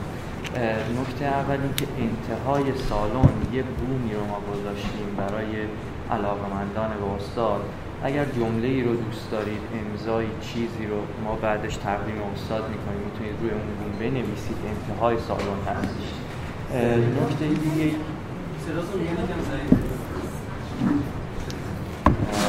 الان صدا بزنیم من ماس گفتم انتهای سالن ما یه بومی رو گذاشتیم به همراه یه قلم که می‌تونید اگر جمله رو دوست دارید بنویسید یا امضای چیزی روی اون بوم و ما اون بوم رو تقدیم استاد می‌کنیم به عنوان یادگاری. نکته دوم که خدمتتون ارز کنم این هستش که جلسه دیگری رو استاد خواهند داشت روز شنبه ساعت هفت. پیرامون آقای ویلیام جیمز در مؤسسه حکمت زندگی که جزئیاتش یعنی در زمان برگزارش دقیقترش و مکان برگزاریش در خود کانال و صفحه استاد و مؤسسه حکمت زندگی قرار خواهد گرفت. اگر دوست داشتید اونجا می‌تونید بقیهش رو دنبال کنید.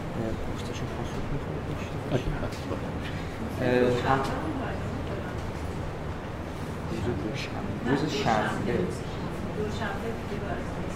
نه یک شنبه دارم اما دو شنبه نه. همکاران من داخل جمعیت یه سری کاغذهایی رو برای شما توضیح می‌کنن. برای اون دسته از افرادی که سوال دارن. اگر سوالی رو دارید همکاران من لطفا بیان بین جمعیت که این سوالات رو برگه ها رو توضیح کنن. ما سعی می‌کنیم که به همش پاسخ بدیم. یا حالا سوالاتی که کلیتره یا شبیه تره رو پاسخ بدیم. امکانش وجود داره که به خاطر زیغ وقت این امکان به وجود نیاد. پیشاپیش من از همتون عذرخواهی می‌کنم. اگر کسی سوالی داره همکاران من بیان داخل جمعیت که برگه ها رو توضیح کنن.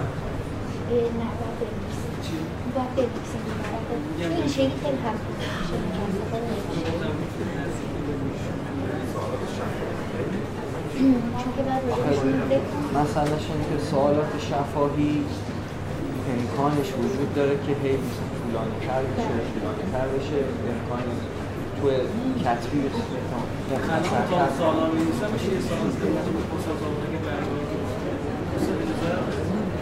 اجازه؟ سه سوال سلام می‌کنم. سلام دکتر بهش علیزاده‌ام که رحمت خدا رفتن خیلی شما همیشه روشون قابل الان توی وظیفه اقتصادی طبقه متوسط تقریبا داره حذف میشه اگه بگیم مثلا حذف نشده باشه شده. به نظر می‌رسه مقابل اصلی آموزهای طبقه متوسط اقتصادی بوده در که تقریبا سه قسمت اول سه طبقه اول هرم نیاز مطلوب سپری کرده بودن و توی طبقات باقی مونده نیاز بودن ولی اندیشه ها مخاطب اینها خوب اندیشه نهایی و حتی شرقی قرار می‌گرفتن که مثال الان با توجه به این که روحانی اقتصادی رو حذف تقریبا این فرقه اقتصادی در شنبه میشه آیا کسی مخاطب اندیشه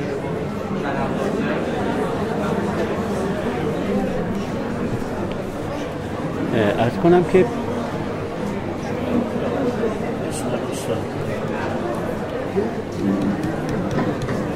ارز کنم که من راستش قبول ندارم این که چطور؟ خیلی ممنون. خیلی خیلی ممنون. ارز کنم که من راستش قبول ندارم که مخاطب اینها فقط طبقه متوسط باشن. من معتقد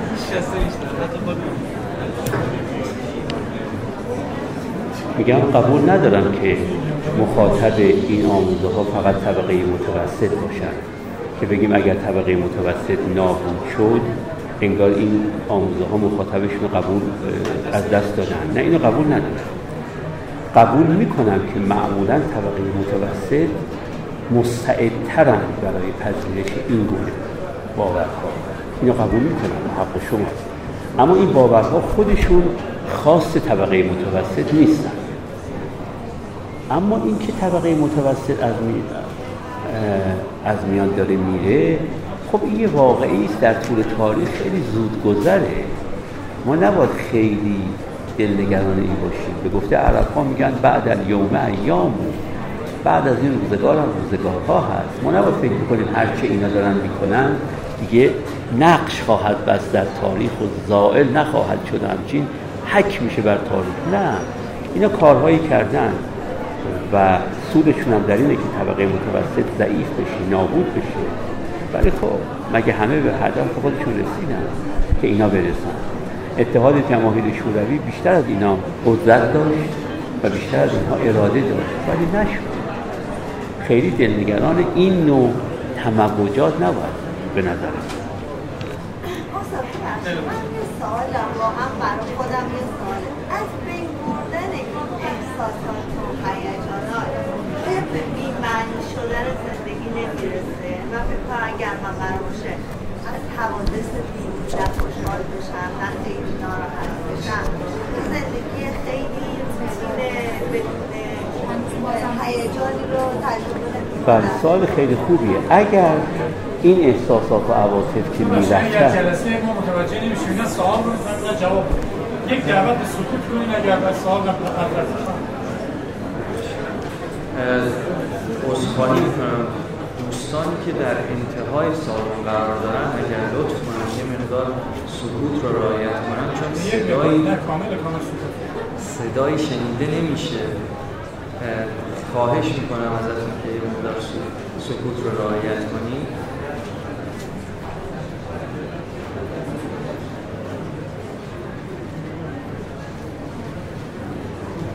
استاد خسته شده دست بزنیم به فکر استاد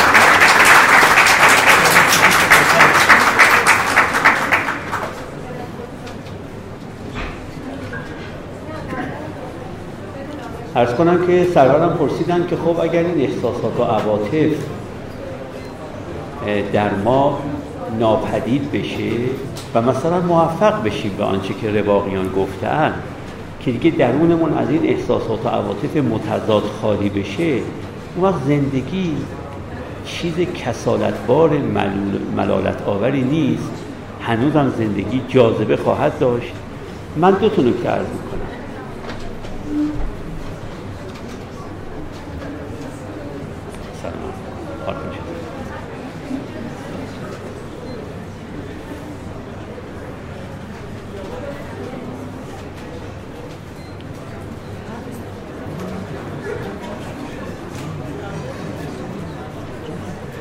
من دو تا نکته در جواب عرض می‌کنم. نکته اول اینه که احساسات و عواطف رو در درون خودمون ضعیف و ضعیفتر و ضعیفتر و باز هم ضعیفتر بکنیم تا نابود بکنیم. این به گفته فیلسوفان اخلاق یک گایدلاینه. یک خط راهنماست. معناش اینه که سعی بکنید تضعیفش کنید. اما معناش این نیست که لزوما می‌تونید صد درصد تضعیفش بکنه ببینید یه مثال برای شما بزنم. guideline ها اثرشون تو اخلاق اینه؟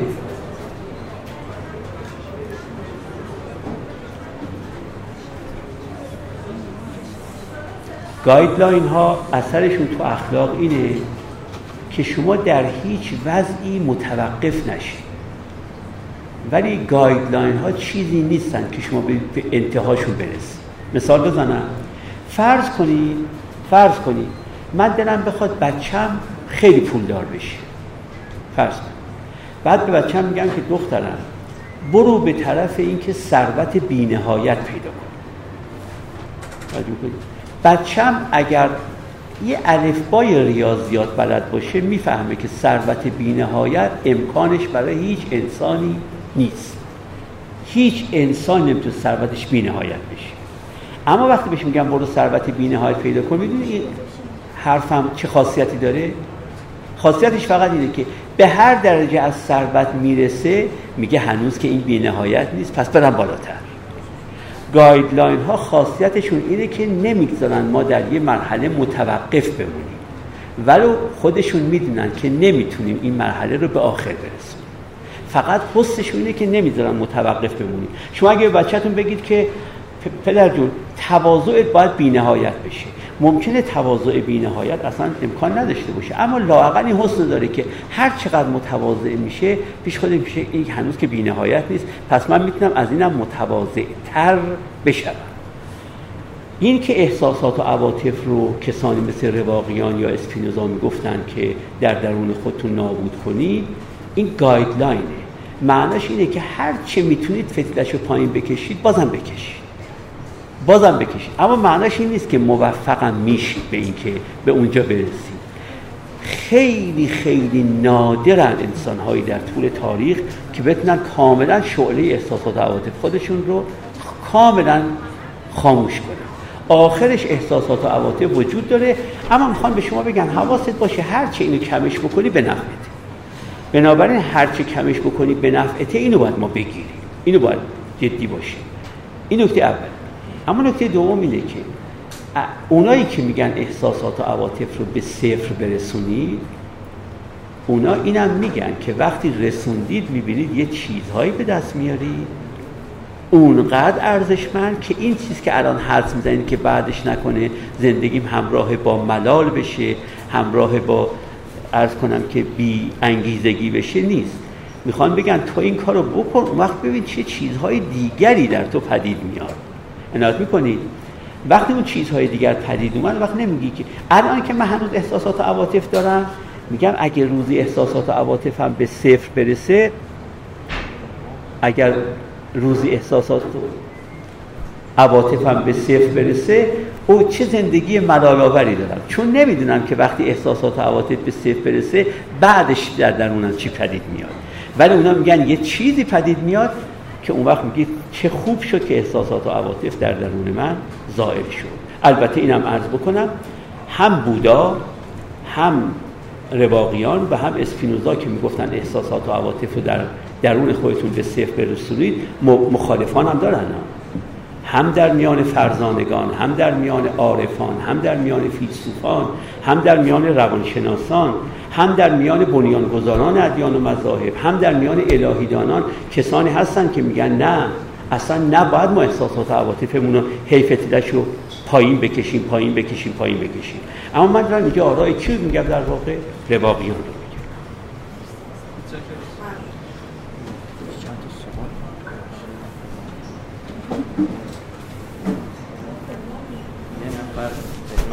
چند تا از سوالات رو می‌خونم پرسیدن که لطفا آرامش را دقیقتر توضیح دهید چرا که با این تعریف به نظر میآید دغدغه ما نسبت به اتفاقات خارجی خارجی را نابود می‌سازد و اصلا دیگر نیازی به شجاعت است اصلا و ابدا اینجوری نیست. ببینید فرض کنید که خدا نکرده در یه جایی زلزله بشه.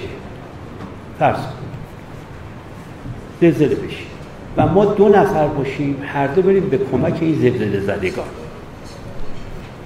فرض کنید البته این فرض خیلی تقریبا نشدنه فرض کنید که بعدها تحقیقات نشون بده که هر دوی ما میزان کمکمون به زلزله زدگان دقیقا برابر فرض تحقیقات آماری تحقیقاتی که می‌کنن نشون بده که من و شما هر دو میزان خدمتی که به این شهر زلزله زده کرده ایم دقیقا مساوی.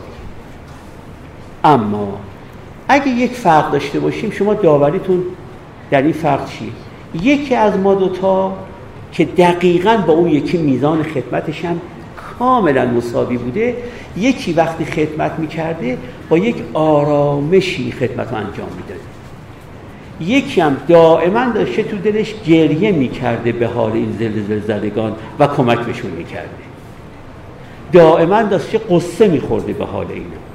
دائما استراب داشته برای اینها. توجه کنید پس یکی با یه دل آرام آرام آرام داشته کمک می‌کرده. یه کسی درونش پر از استراب پر از قصه پر از اندوه پر از سرخوردگی پر از شکوه از روزگار که آخه این بیچاره ها چه کردن که باید اینجوری بشن؟ ولی فرض ولی فرض کنید که خدمتشون دقیقا مساوی بوده. شما کنید میگن انسان به نظرتون ترجیح دارن بودا می‌گفت انسان اول بودا می‌گفت انسان اول بودا می‌گفت خدمتتون رو بکنید اما بدون احساسات و عواطف. توجه کنید اسپینوزا هم همین میگه رواقان هم همین میگن بنابراین می‌شود که من و شما خدمتمون به هم زلزله زدگان یا اگه پزشکیم خدمتمون به بیماران یا اگر معلمیم خدمتمون به دانشجویان کاملا مساوی با هم باشه. اما یکی با آرامشی کار انجام میده یکی دستخوش احساسات و عواطف خیلی مزر که میگم به حال خودش مزر را وگرنه داره دلسوزی می‌کنه.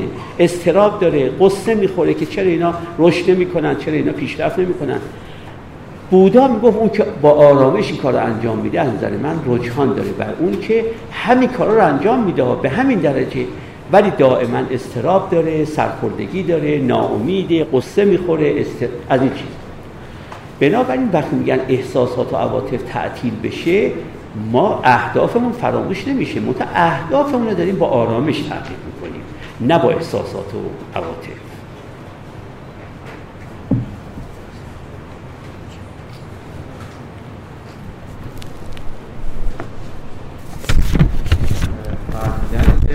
به زعم بنده نویسنده در کتاب توجه به تجربه عقلانی دارد و تجربه هیجانی را مردود می شمارد هرچند که در متن اشاره به ضد هیجانی بودن رواقیون نمی کند اما تجربیات صرف هیجانی به طور کلی در این مکتب چگونه است؟ بله جوابش همونی که عرض کردم. رواقیان می‌گفتن تا میشه فتیله احساسات و عواطف رو پایین بکش. گایدلاینشون این بود که به صفر برسونید ولی خودشون هم می‌دونستن که به صفر رسوندن یه چیز تقریبا نشدی. اما با این هم گفتن به صفر برسونید برای اینکه ما به هر حالتی که برسیم بگیم هنوزم که به صفر نرسیدیم پس بازم فتیله باید پایین تر بکشیم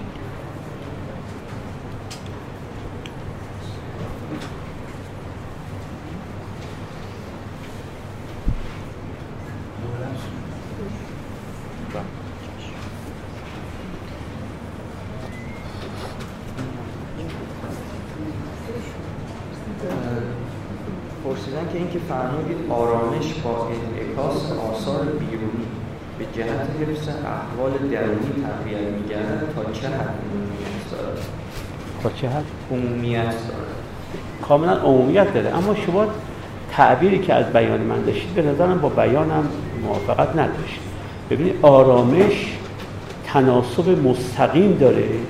یا تو میاد تو ریاضیات می‌گفتیم تناسب مستقیم تناسب معکوس. آرامش تناسب مستقیم داره با تأثیر ناپذیری از بیرون. هرچه تأثیر ناپذیری از بیرون بیشتر میشه آرامش بیشتر میشه. هرچه تأثیر پذیری از بیرون کمتر میشه ببخشید هرچه تأثیر پذیری از بیرون کمتر میشه آرامش بیشتر میشه. هرچه تأثیر پذیری از بیرون بیشتر میشه آرامش کمتر میشه. یه بازی الا کلنگی گویا وجود داره بین آرامش و تأثیر پذیری از بیرون. اونایی که خیلی تأثیر ناپذیرن از بیرون به همون درجه که تأثیر ناپذیرن آرامششون بیشتره من یه سوال دیگر رو هم بپرسم. پرسیدن که تأثیر از دست دادن عزیزان را چطور می‌توان با انگیزه های رواقی تطبیق داد به شکلی که آرامش را به هم نزنه اتفاقا یکی از چیزهایی بود که خیلی رواقیان بهش توجه داشتن از دست دادن عزیز. خب ببینید رواقیان دو دسته آموزه داشتن در باب از دست دادن عزیزان. یک ارز کنم که دست آموزه هاشون این بود که می‌گفتن که ما وقتی عزیزانمون رو از دست میدیم سه تا احساس و عاطفه منفی پیدا می‌کنیم. می‌تونیم دو تاشو نه پیدا نکنیم. بنابراین دو تاش تقصیر خودمونه که پیدا می‌کنیم. سومیش فقط تقصیر خودمون نیست که اونم اتفاقا هستی چنان ساخته شده که به مرور زمان و سومی رو خودش از ما می‌گیره. توضیح بدم. ببینید وقتی که من مادرم رو از دست میدم پدرم رو از دست میدم سه تا احساس عاطفه منفی پیدا یکی پشیمانیه. پشیمانی چرا برام پدید میاد؟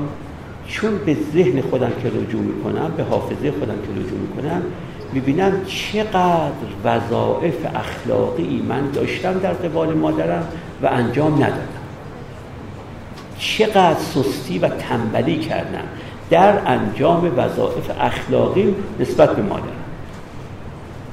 اینو به این تعبیر میگن. میگن پشیمانی ناشی از اینه که خوبی هایی که می‌تونستی به مادرت بکنی نکردی. اینو بهش میگن پشیمانی. یه احساس عاطفه منفی دومم حسرته. حسرت مال اینه که چقدر خوشیهایی از مادرم می‌تونستم بگیرم که نگرفتم.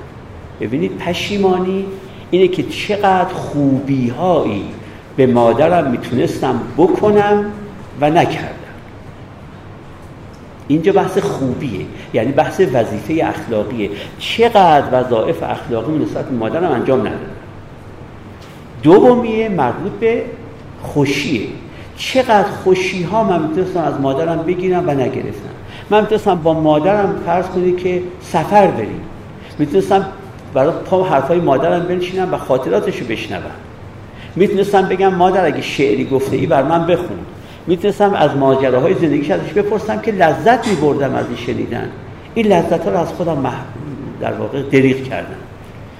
بنابراین پشیمانم از خوبی هایی که باید به مادرم می‌کردم و نکردم. حسرت زدم از خوشی هایی که باید از مادرم می‌گرفتم و نگرفتم. اینم دو تا. یه احساس عاطفی سوم هم داریم و اونم غمه. غم این که چرا مادرم رو از دست دادم؟ چرا مادرم رو از دست دادم؟ اینو میشه غم فقدان. بنابراین وقتی من عزیزی رو از دست میدم پدر مادر هر کی رو از دست میدم عزیز منه من به خاطر خوبی هایی که بهش نکردم پشیمانم. به خاطر خوشی هایی که ازش نگرفتم حسرت زدم و به خاطر اینکه از دستش دادم دستخوش چی میشه؟ فقدان میشه. رواقیان می‌گفتن که اولی و دومی دست خودت. تو هر عزیزی رو که داری فکر مرگش رو بکن و بگو پس من برای اینکه بعد از مرگش مبتلا نشم به پشیمانی هر خوبی که می‌تونم در حقش بکنم رو دریغ نکنم و برای اینکه به حسرت دچار نشم هر خوشی که می‌تونم ازش بگیرم بگیرم. فقط برات میمونه اگه این کارو بکنی فقط وقتی از دست میدن فقط چی برات میمونه؟ این سومیه میمونه. غم فقدان. غم فقدان هم اتفاقا جهان هستی. جوری ساخته شده که غم فقدان با مرور زمان از بین میره. اولی دومیه که از بین نمیره. پشیمانی هاست که از بین نمیره و حسرت هاست که از بین نمیره. این دوتا که از بین نمیره خب که دست خودته. می‌تونستی یک کاری بکنی. اینه که اپیکتتوس حالا بعد اینو توضیح میدم. بعد توضیح بدم بهتر نکته اپیکتتوس بنابراین اونا می‌گفتن اول دست آموزه هایی که ما داریم اینه. که به شما میگیم که سه تا احساس و عاطفه منفی پیدا می‌کنید یکی و دو تاش که هرگز اگه پیدا کردید زائل نمیشه. دست خودتونه که می‌تونید پیدا بکنید پیدا نکنید خب بکن آنچه که باید بکنی و بکش آن خوشی ها و بچش آن خوشی هایی که می‌تونی از عزیز از عزیزت بچشی. و هیچ کسی نیست که آدم ازش خوشی هایی نتونه بچشه. من باید شما رو به عنوان منبع لذت بخشی به شما که عزیز منید به عنوان منبع لذت بخشی به خودم تلقی کنم و واقعا هر چه می‌تونم از اون لذتش وجود شما بچشم بچشم. از اون طرفم هر وظیفه اخلاقی که نسبت به شما دارم باید انجام بدم. خب این دوتا رو ما, ما این خودمون داریم به سر خودمون میاریم اما غم فقدان نه دیگه. اون به ما ربطی نداره اون روزگار به سر ما آورده. ولی اتفاقا همون روزگاری که غم فقدان رو آورده شما بعد از یک سال دیگه اون حال سال قبل نداری. بعد از پنج سال حال یک سال هم نداری. کم کم به همون ترتیب که روزگار ایجاد کرده به همون ترتیب هم زائلش شد بنابراین یک دسته از آموزه های رواقیان مربوط به این سه تا احساس عاطفه. اما یک نکته دومی هم وجود داره. و اون اینکه چرا ما اساسا از غم از دست دادن عزیزان نابودمون می‌کنه. برای اینکه نمی‌دونیم که وارد جهانی شده ایم که یگان اصل ثابت در این جهان بیثباتیه تنها واقعیت ثابت جهان بیثباتی غیر از بیثباتی هیچ چیزی ثبات نداره. فقط بیثباتیه که ثبات. بنابراین وقتی اینو فراموش می‌کنید به سرتون به سنگ واقعیت می‌خوره. خب از اول به خودتون یاد بدید از اول به بچه هامون یاد بدیم که بابا مامان تو تو جهانی به دنیا آمده ای که یگان واقعیت ثابت این جهان بی ثباتی. غیر از بی ثباتی هیچ چیزی ثبات نداره. هر چیزی در معرض تحول و دگرگونی و تغییر و سیلان و تحول و تبدله بنابراین هر وقت به یه چیزی برخوردی و داری بهش دل میبندی بگو این چیز ممکنه فردا در اختیارم نباشه. پس فردا در اختیارم نباشه. اپیکتتوس که اتفاقا یکی از آدمایی بود که خیلی هم رعوف بود میگه هر وقت پسرم رو میبوسم به خودم میگم پسرم تو رو بوسیدم امیدوارم که آخرین بوسم نباشه. چون بعید نیست که آخرین چون معلوم نیست من تو بوسه بعدی بمونم یا تو تو, تو بوسه بعدی بمونی. اپیکتدوس به ما گفت آقا این بی رو باور کنید. اگه با بی رو باور نکنید رنج می‌برید. اگر وارد حمام شده ای بدونید که بدنتون خیس میشه. یا وارد حمام نشید یا اگه وارد حمام شدید دیگه هر بار که یه قطر آب بهتون میپاشه چندشتون نشه. خواستید وارد حمام نشید. حالا ما متاسفانه وارد حمام نشدنمون دست خودمون نبوده بالاخره پدر و مادر ما ما رو وارد این حمام کردن. اما به هر حال یکی از واقعیت های این حمام اینه که بی وجود داره. ما باید تمرین کنیم. ما نمی‌خوایم بی رو قبول کنیم. وقت دائما ضربه می‌کنیم بنابراین آموزه های دسته دوم رواقیان به این بود که ما بگن بی جهان رو باور کنید. و وقت تمام این غم فقدان ها کم کم کم کم در شما چی میشه؟ کاهش پیدا می‌کنه کاهش پیدا می‌کنه. تو فکر کردی پدر تو دیگه آمده است که بمانه؟ نه پدر تو هم مثل پدران تمام مردم جهان اومده است که بره. مادر تو هم اومده است که بره و فرزندان تو هم اومدن که برن. و ممکنه این رفتنشون زودتر رفتن خود تو هم باشه.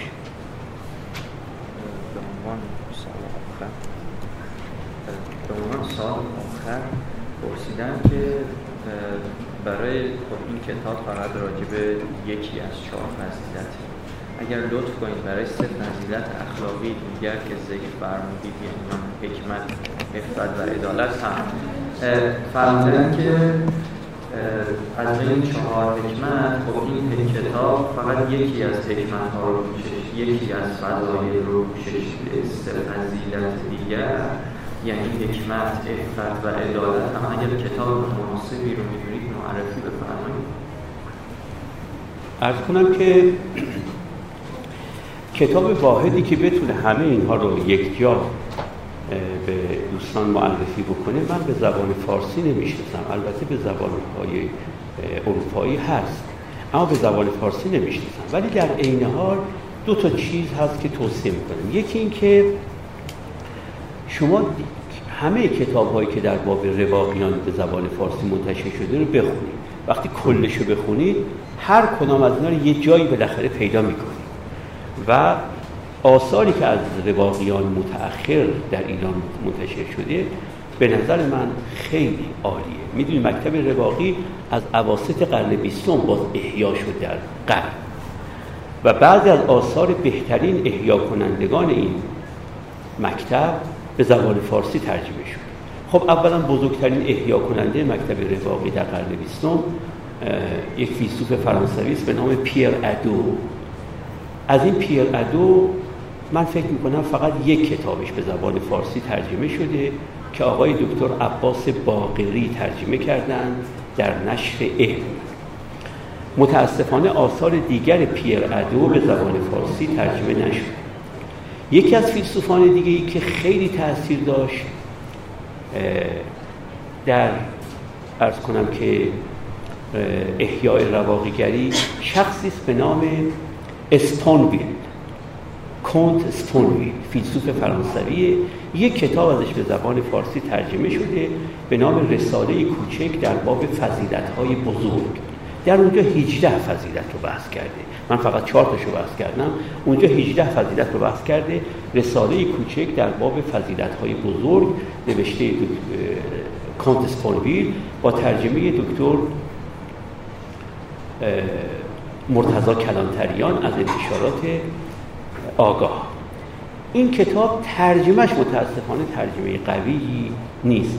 با اینکه مرحوم کلانتریان ترجمه هاشون خیلی ترجمه های قویی بود ولی نمی‌دونم چی پیش اومده. احتمالا کهولت سنشون بوده. این باعث شده این ترجمه به نظر من ترجمه ناموفقیه. ولی یکی از بهترین کتاب ها همین کتاب رساله کوچک در باب فضیلت های بزرگ نوشته کنتسپونویل با ترجمه ایشونه یکی از متفکران دیگه که رواقیان رو ترجمه کرده یک متفکر ایتالیایی. ببخشید ترویج کرده در قرن بیستم. یه متفکر ایتالیایی تبار آمریکاییه. به نام ماسیمو پیلیوچی. از این ماسیمو پیلیوچی هم دو سه تا کتاب به زبان فارسی تا اونجایی که می‌دونم ترجمه شده. یک کتابش که به نظر من بهترین کتاب عشق به سرنوشت با ترجمه آقای مهدی رضایی انتشارات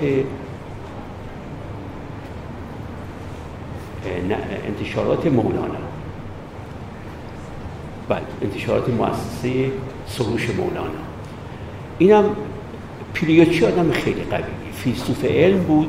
و بعد گرایش پیدا کرد در عواسط عمرش گرایش پیدا کرد به مکتب رواقیان. یک فیلسوف علم خیلی قویه بنابراین ذهنش هم خیلی عقلانی و ریاضی اندیشه. آثار پیلیوچی رو من توصیه می‌کنم دوستان بخونید یک فیلسوف دیگه همین آقای ویلیام ایروینه که فیلسوف انگلیسیه که ازش انتشارات ققنوس دو کتاب منتشر کرده. یکی فلسفه ای برای زندگی با ترجمه دکتر محمد یوسفی که ترجمه بسیار خوبیه. یکی هم همین کتاب چالش زندگی. باز با ترجمه دکتر محمد یوسفی که اونم کتاب بسیار خوبی. یک فیلسوف رواقی دیگه در قرن اخیر شخصی به نام ارنست بیکر که صاحب دایرة المعارف عظیم بیکرن بیکره که این زن و شوهر دایرة المعارف عظیم اخلاقی در سه جلد خیلی مفصل عرض می‌کنم که ازشون منتشر شده آقای ارنست بیکر و خانمش خانم شارلوت بیکر. این آقای ارنست بیکر که خودش معلوله و مکتب رواقی تونست او تمام درد و رنج های زندگیش رو تونست به نظر خودش تسکین بده و بعد شده که از بزرگترین احیا کنندگان مکتب رواقی آقای ارنست بیکر.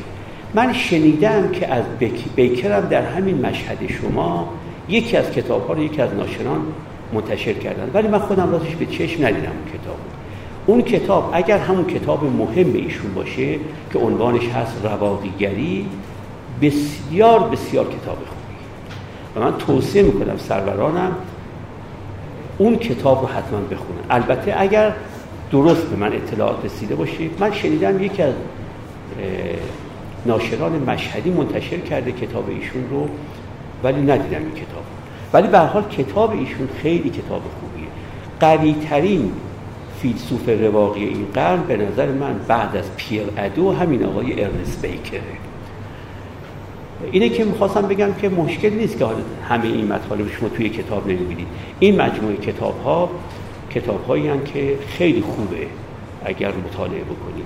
واقعا مکتب رواقی هم کمک می‌کنه برای حضور اجتماعی شما و هم کمک می‌کنه برای رشد و تعالی شخصی شما. به نظر من هرچه عمر صرف این نوشته ها بکنید خیلی سود داره برای خودتون.